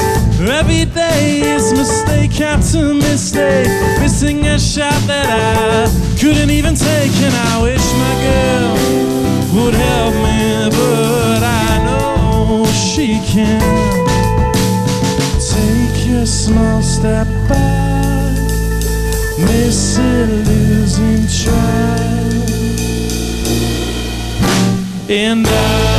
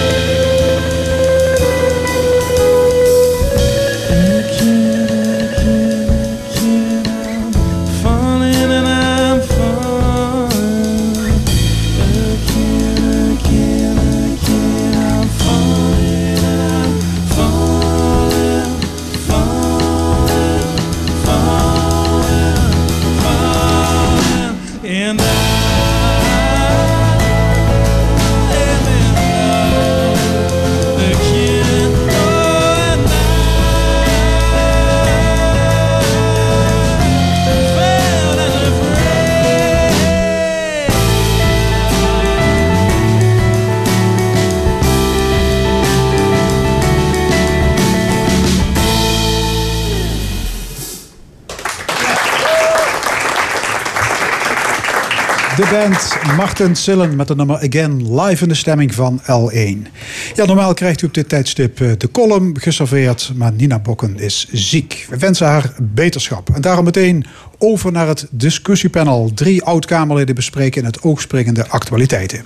Ik heet van harte welkom Monique Quint van de PvdA... Jan de Wit van de SP en Karen Leunissen van het CDA. Maar ze spreken allemaal op persoonlijke titel. Ja, de provincie Limburg die weigert de portemonnee te trekken om boeren uit te kopen. Heeft alles natuurlijk met de stikstofcrisis te maken. Eh, nou, dat uitkopen van boeren dat zou toch echt een taak van het Rijk zijn, zegt de provincie. Eh, maar minister Schouten die zit dat anders. Zij vindt dat de provincies ook maar mee moeten betalen. Ja, de vraag is, is het net van de Limburgse gedeputeerde Makkes terecht? Monique Quint. Nou, wat je bij deze problematiek opvalt, is dat er een heleboel partijen betrokken zijn, laat ik daar eens mee beginnen, bij de ontwikkeling van de landbouw zoals die nu is. Um, en dat zijn verschillende overheidslagen, maar dat is ook de industrie. Dat zijn de wetenschappelijke instituten die research hebben gedaan om de kunstmest nog beter te maken en nog meer stikstof in die grond te stoppen, omdat dat bepaalde groeiprocessen zou bevorderen. Um, wat je hier uh, ziet is dat de boeren boos zijn omdat ze het verwijt krijgen dat zij de enige vervuiler zijn. Althans, zo ervaren ze dat. Uh, dat is natuurlijk ook niet waar. De provincie zegt, het Rijk zoekt het maar uit... want het Rijk heeft een klimaatakkoord gesloten... en daar is dit het gevolg van. Dat is natuurlijk ook de halve waarheid. Want er moet, behalve in de agrarische sector... op alle mogelijke uh, sectoren... moet dadelijk het gevolg van het beleid om dat stikstof terug te dingen... daalt daar neer. Alleen, de landbouw is wetenschappelijk vastgesteld... de grootste producent van stikstof per eenheid uh, in de agrarische sector ik denk dat de provincie strategisch bezig is om te denken hoe ver komen we. Als we nu zeggen we verdommen het, jullie hebben rijksbeleid gemaakt. Je zoekt het ook maar uit en je betaalt het ook maar. Uh, wetende dat ze dit natuurlijk nooit kunnen voorhouden. En dat er uitonderhandeld moet worden dadelijk tussen meerdere provincies. Daar hebben we een instituut voor, dat heet IPO. Uh, en dat gaat dadelijk aan tafel zitten met het Rijk over hoe gaan we niet alleen dit doen, maar ook al die andere consequenties die dat uh, beleid met zich mee gaat brengen. Ja, dat is gewoon slim om, uh, van, van Makkers om niet meteen te zeggen: ik betaal wel mee.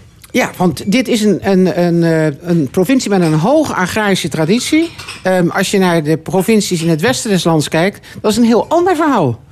Daar heb je te maken met industrie, heel veel verkeer. En die moet ook allemaal stuk voor stuk maatregelen dadelijk financieren. Ja, het is een landelijk probleem en dat slaat dus uh, harder neer uh, op, op provincies in de periferie, uh, Karel Leunissen. Ja, natuurlijk. Ja. Kijk, dit is voor de provincie Limburg, die veel, act heel actief is in de agrarische sector, net zoals Brabant en Overijssel enzovoort, is dat niet prettig om voor de kosten te moeten opkomen. Want dat zal een onevenredige bijdrage zijn, waarbij dat ook nog niet een directe investering is. Want je koopt boeren uit en geeft dat geld aan die boeren, maar daarmee heb je niet iets nieuws op de, op de, op de rails gezet om uh, de economie in, in je provincie verder uh, aan te jagen.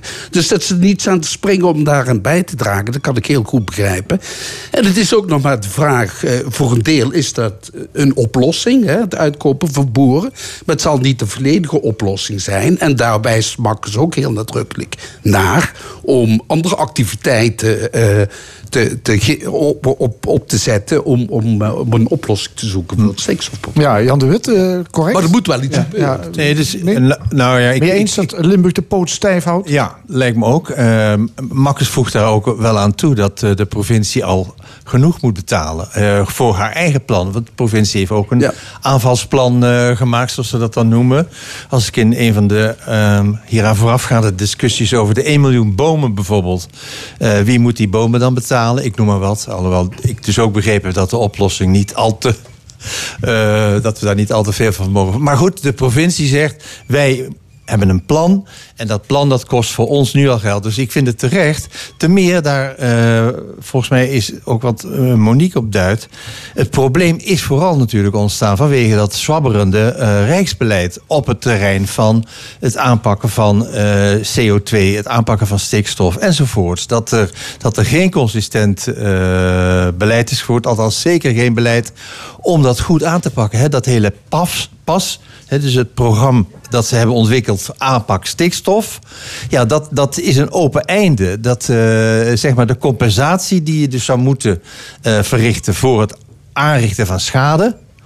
Die compensatie, ja, dat is nog nooit eh, zo duidelijk gerealiseerd. Dus met andere woorden, het Rijk heeft veel boter op zijn hoofd. En zal dus ook veel moeten betalen. Vind Ja, ik volkomen je- terecht. Je, zou ook kunnen zeggen, eh, Limburg heeft eigenlijk best wel veel geld, hè, de provincie Limburg. Waarom zou je dat niet meteen nu investeren, inderdaad, in het Het is geen investering. En, nou, je zou er misschien iets nieuws op die Nee, plek maar dat, op nee, maar dat, is, dat is het hele probleem. Daar sluit ik aan bij wat, wat Karel net zei. Eh, dat uitkopen van die boeren, dat is voor de bühne. Ja, sorry dat ik het zo zeg. Er, er zit geen enkele garantie aan vast dat duurzame economie eh, daardoor dichterbij komt. Circulaire landbouw daarmee dichterbij komt. Ehm, je gaat dus eh, inspelen op een neiging van mensen die nu boer zijn... om dat geld te verkiezen boven al die ellende die boven hun hoofd hangt. Terwijl je eigenlijk een heleboel boeren die weten hoe je het wel kan doen, die hele duurzame eh, landbouw organiseren, die zou je op de een of andere manier het gevoel moeten geven dat zij de voorlopers zijn om een andere manier van, van werken te organiseren. Overigens vind ik het langzamerhand wel eens tijd worden dat we beseffen dat de agrarische sector een industriële sector is. Het zijn gewoon industrieondernemers en niks anders. Eh, en er wordt ten onrechte voortdurend gedacht dat ze daar andere ethische normen hebben dan bijvoorbeeld bij DSM of bij Unilever. Onzin. Het gaat om precies dezelfde dingen met zo min mogelijk inspanning, zoveel mogelijk geld verdienen. En als je dat dus weet, moet je, en dat heb ik vandaag hier ook al gehoord als het over de zorg ging. Als je denkt dat marktwer- marktwerking de oplossing van alle problemen die we op dit moment hebben is, dan kom je bekocht uit. Het leidt tot niks. En als er in de provincie Limburg dus iets duidelijk is, dat is dat er ehm, meegewerkt kan worden. Maar dan gaan we naar iets wat best practices heet. En die zijn er hier. Eh, dat je dan ook met dat Rijk aan tafel gaat zitten. En met andere provincies, Overijssel, Gelderland. Dus inderdaad, de periferie. Die, die kunnen ook voortouwen nemen. Want die hebben al eh, de nodige ervaring. En die weten ook dat als je in natuurgebieden iets moet doen dan eh, moet je rekening houden met 80 tot 100 kilometer uitstraling van je ammoniakuitstoot eh, die je hebt eh, in die sector, waar Brabant met name tot over zijn oren in de ellende zit. Dus wil je duurzaamheid dichterbij brengen, dan zou je net als in de zorg alle partijen aan moeten kijken die allemaal te maken hebben gehad met hoe het zo gekomen is dat we doen wat we doen. Om te kijken, kunnen we gezamenlijke oplossingen verzinnen? En het is natuurlijk belangrijk, denk ik, dat boeren ook veel meer... en de is Limburg, bepaalde Limburgse gemeenten zijn daar al langer mee bezig... om boeren veel meer in het verlengde van datgene wat de natuurorganisaties willen... een bedrijforganisatie op te starten en in te richten... zodanig dat zij niet alleen een, een weiland hebben, flink afgerasterd... maar in een overgangsgebied zoeken in die wat ook de natuur ten goede kan komen. En dat zou natuurlijk, dan zullen ze veel minder verdienen dan de manieren van de industriële aanpak zoals Monique die schetst. Maar het- ja, dat het zal wel een deel van de oplossing kunnen zijn. Overigens, wat, er nog, wat er nog bij komt, is dat die rechten geen eigendom zijn. Hè? Dus die rechten waarvoor Ja, men dat- wil gaan betalen, Ja, maar dat die, die zijn geen eigendom. Nou ja, maar die stikstof, eh, in, in die aanpak van dat stikstofprobleem is de minister, minister Schouten, die is met een, nu met een nieuw eh, voorstel gekomen. Hè. Boeren die mogen eigenlijk de, hun, hun stikstof, eh, de- het deel dat ze niet benutten. Hè, want ze hebben, altijd, hebben bijvoorbeeld eh 80 koeien, maar ze hebben stikstofruimte voor 100 koeien. Voor die 20 koeien, dat mogen ze eigenlijk gaan verhandelen nu. Ja. en dat is dus heel gek, want hoe kan je iets verhandelen wat niet van jou is? Nee, maar hoe kan je het probleem oplossen? Jan de Wet. Nou, hoe kan je het stikstofprobleem oplossen als je zeg maar die ruimte die er is, die 20, als je die kan verkopen of verhuren? De enige die van. Het is echt wat dat betreft een, een schandelijk plan. eh, wat nog eens een keer te meer eh, aangeeft dat het kabinet en de regering op het verkeerde pad zit met dit soort eh, aanpak. En met betrekking tot die ruimte die er is bij de veestapel, zeg maar. Hè, dus die latente Ja. eh, hoeveelheid die ze kunnen verpatsen. Daar wordt de boer beter van. En wij gaan de prijs betalen, maar het geldt ook wat je. Want die boer heeft er nooit voor betaald, voor die ruimte. Nee, die heeft er nooit voor betaald. Maar die Nee. krijgt nu wel. Dus die kan het verhuren. Het staat prachtig uitgelegd in de Volkskrant. Je kan eerst een projectontwikkelaar die een stel huizen wil bouwen. Dan iemand die een weg wil aanleggen. En ondertussen kassa met al die verhuur van die ruimte die je dus zelf had. En dat geldt ook die dierenrechten. Is ook nooit voor eh, betaald. Die dierenrechten, als je bedrijf wordt overgenomen door een andere boer, kassa. Ja. Ja. Kassa. En als je dan- dat als is, je- dat als je is dan natuurlijk bedenkt- krankzinnig om het stikstofprobleem op te lossen. Als het niveau alleen al niet daalt doordat je kunt gaan handelen. en als je dan, als je dan bedenkt dat, dat, dat daar Ja, de- subsidie van de Ja. EU allemaal onder ligt. We hebben het daar eerder over gehad. Ik denk dat dat een, eh, een, een uitzichtsloze eh, eh, toestand is. Als je daarin gaat handelen. Kijk, op het moment dat zo'n boer ook uitgekocht wordt. dan vervallen daarmee de stikstofrechten. Punt. En ook de stikstofrechten die hij nog extra zou hebben. maar nog niet ingevuld heeft. Ja, maar hoe kan Omdat dat dan? bedrijf daar niet toe Ja, dus hier zitten drie mensen aan tafel van verschillende politieke stromingen. eh, Maar die dat is zeggen, ook dit de is een visie van, van, Hoe van kan dit dan? Schouten. Die wil dat ook heel graag. Alleen wil ze natuurlijk nu niet. eh, dat zal geleidelijk aan ingemasseerd worden. Ja. Maar Ze- dat ze- zal duidelijk Schou- worden. Kijk, Schouten durft het dus geen beslissing te nemen. Frank, je- we Nee, hebben toch met z'n we hebben met allen de tractoren gezien, hè? Eh, de grootste bek wint in dit land op het ogenblik. Dat is niet alleen in het Witte Huis zo, dat is ook hier zo. Ehm, wat ik dus zie is dat men eh, in dit kabinet niet het lef heeft om dit soort discussies met die boeren te voeren. Jullie kunnen niet verhandelen en verkopen wat niet van jullie is. Dus die komen terug bij de gemeenschap. Want vergis je niet, al dat geld wat hier op tafel moet komen om uit te kopen, is belastinggeld. Ja, hè? dat is belasting. En dat is dus van ons allemaal en van niemand anders. En dan, dan, als ik naar dat rijtje kijk, dan kan ik echt heel erg geïrriteerd raken. Dan denk ik, al 30, 40 jaar is het de best gesubsidieerde sector die we in dit land kennen. Eh, überhaupt in West-Europa. Eh, als je dan kijkt naar hoe we op dit moment dus weer gaan redeneren. eh, we leggen weer geld op tafel, dan krijgen we onze zin. Dat is ziek. En ik kan me voorstellen dat een boer die zichzelf serieus neemt. en ook nog in de spiegel kijkt en van zichzelf wil vinden dat hij een prettig mens is. dat hij ook zegt van. we worden tot vuilak gebombardeerd. We zijn de viezerik, we zijn de enige vervuiler. Ehm, maar wie heeft gezorgd dat wij nu zitten met wat we zitten? Nee, daarom. Dat is. eh, dat is Oké, over eh, belastinggeld gesproken. Vlak voor kerstmis werd het eh, computersysteem van de Universiteit Maastricht lamgelegd. Die hack was het werk van Oost-Europese of Russische criminelen. De universiteit, werd deze week bekendgemaakt, betaalde bijna 2 ton aan losgeld. Karel Leunissen, was dat een juiste beslissing? Ja, gegeven de situatie denk ik dat ze weinig andere keus hadden.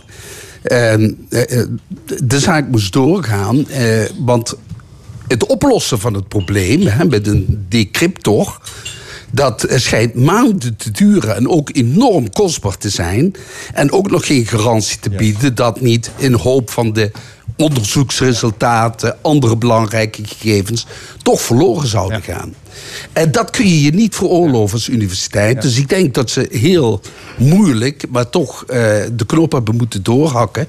En dat geld toch maar aan criminelen hebben moeten betalen. Jan de Wit, was geen andere keus?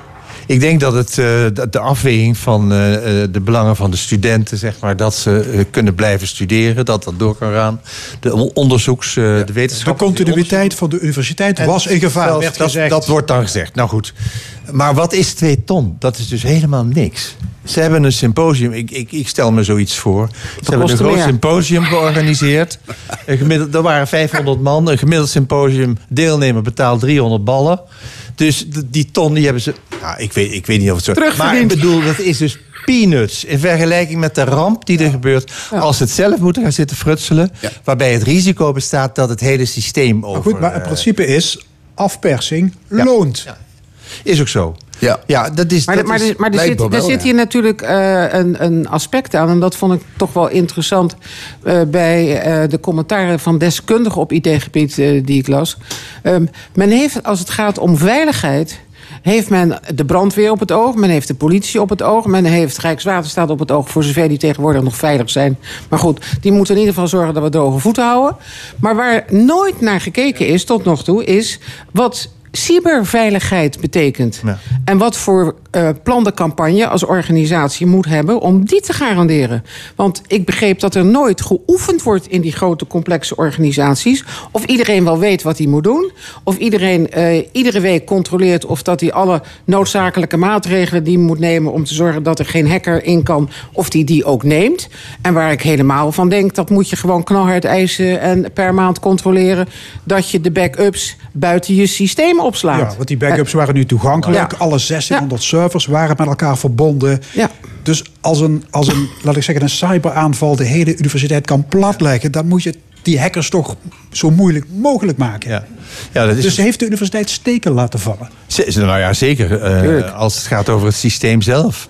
Eh, daar zijn ze denk ik veel te slordig mee en hebben, eh, geweest. En ze hebben nu een harde eh, les geleerd, denk ik, hoop ik. Maar ik denk dat het ook voor anderen goed is. Neem maar wat rond kerst ook speelde met de ambtenaren die thuis... eh, thuiswerken vanuit eh, de overheid. ja. En, waar dat hele systeem eh, zeg maar zo lekker is als een mandje.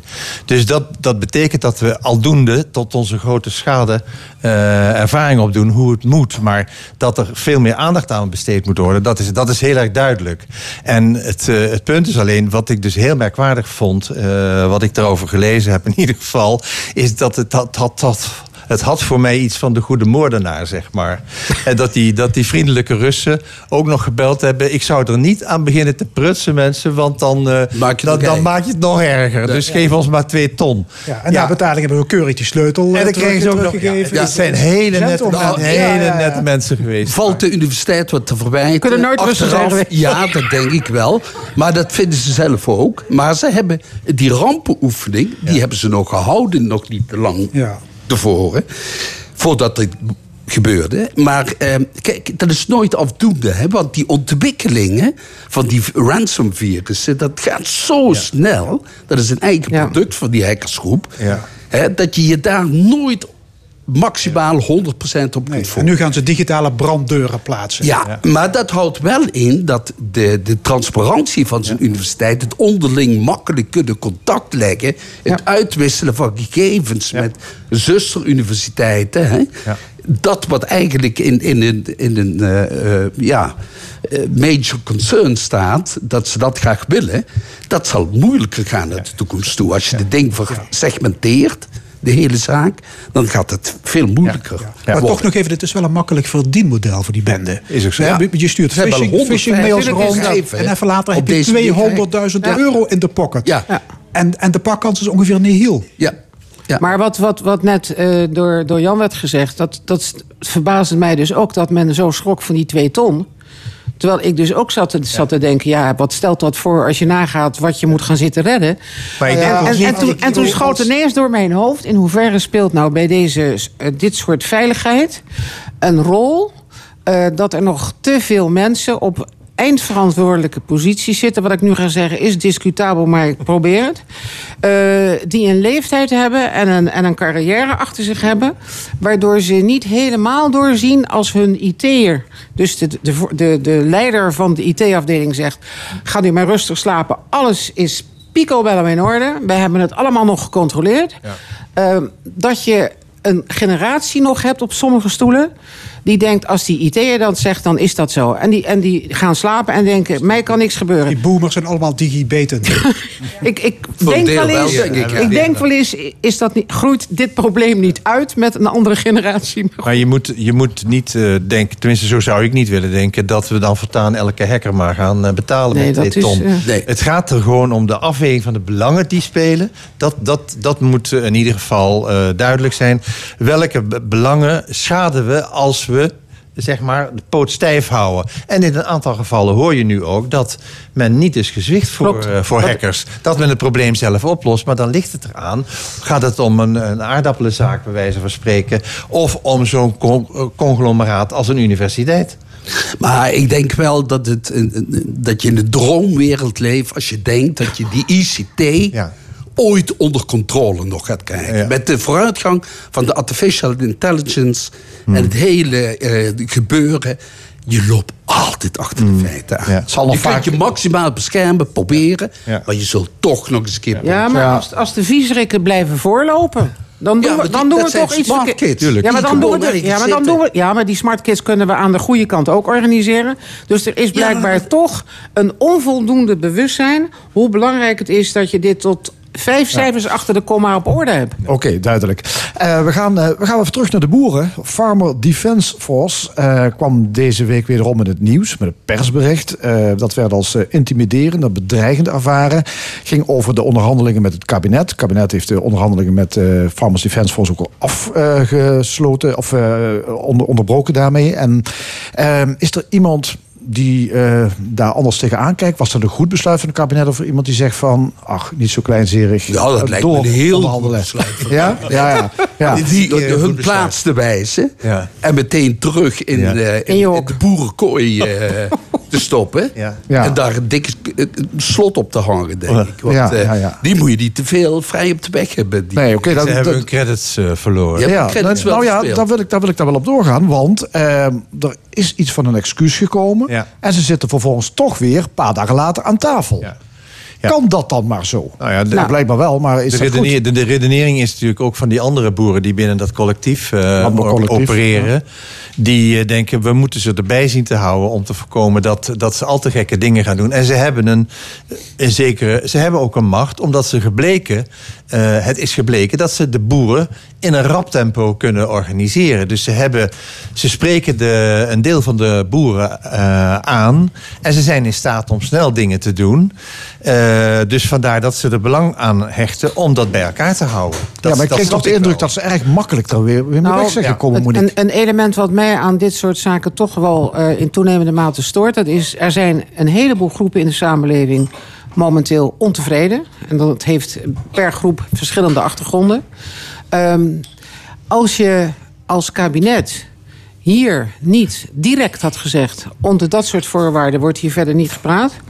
dan had je een vrijbrief gegeven aan weet ik wat voor soort van ontevreden. Ik bedoel, de gele hesjes hebben het ook verprutst... door ongelooflijk brutaal en, en, en dom te handelen... toen ze op eh, bezoek mochten bij de premier. Dan denk ik, Waar- waarom doe je zo onnozel? Wanneer je ehm, de ruimte krijgt, en dat was natuurlijk bij die Farmer Defense Groep precies hetzelfde. Je krijgt de ruimte om je zegje te doen. Je kan je argumenten op tafel leggen. Waarom verlies je uit het oog dat die ander evenzeer behoefte heeft aan respectvol behandeld worden als jezelf? Ja. Maar zou je dan Farmers Defence Force niet helemaal moeten uitsluiten van onderhandelingen nog met. Nee, dat kan niet. Dat is, kan niet omdat wat Jan Ja, zegt. dat- Ze hebben binnen de boerenorganisatie hebben ze een enorme machtspositie. Ehm, want als ik het goed begrepen heb, is de vertegenwoordiger van die club... die zat aan tafel en die was even hard overvallen... door eh, de, de stijl van eh, het Nederlands dat gehanteerd was in de brief. Dus ze, ze hebben die club nodig. Want die hebben eh, een organisatiemogelijkheid die blijkbaar eh, essentieel is. Maar kijk, als je terugkijkt naar alles wat er gebeurd is, zeg ik... het kabinet heeft natuurlijk eh, veel te veel toegegeven aan alle mogelijkheden die de boeren eisten om hun protest te laten horen. Sinds wanneer mag je in Nederland zomaar kosteloos en straffeloos de hele tent lam leggen? En het is gebeurd. Nee, maar het, Eh, het, het gaat er natuurlijk ook over dat, eh, wat, dat, dat, dat stoort mij ook enorm. En daar hebben ze ook echt de wind van voren gekregen. Dat ze dus de, de vergelijking met de holocaust eh, maken. Nou, en, en ook onbegrijpelijk dat binnen zo'n staat in Brabant... waar dat dan gezegd werd door die, door die ene boer... dat niemand zijn mond open, niemand zijn mond open doet. Zeg, ga, ga je mond even spoelen, man. Wat Ja. is dit voor smerige taal? Dus er wordt niet adequaat tegen opgetreden. Uit angst waarschijnlijk ook van... dan krijgen we dadelijk eh, bij ons in dorp... eh, weet ik veel wat voor eh, ellende. En nu die tweede keer ook weer. Dat, ja, het zijn toch hele kwalijke uitlatingen. En wat je dus...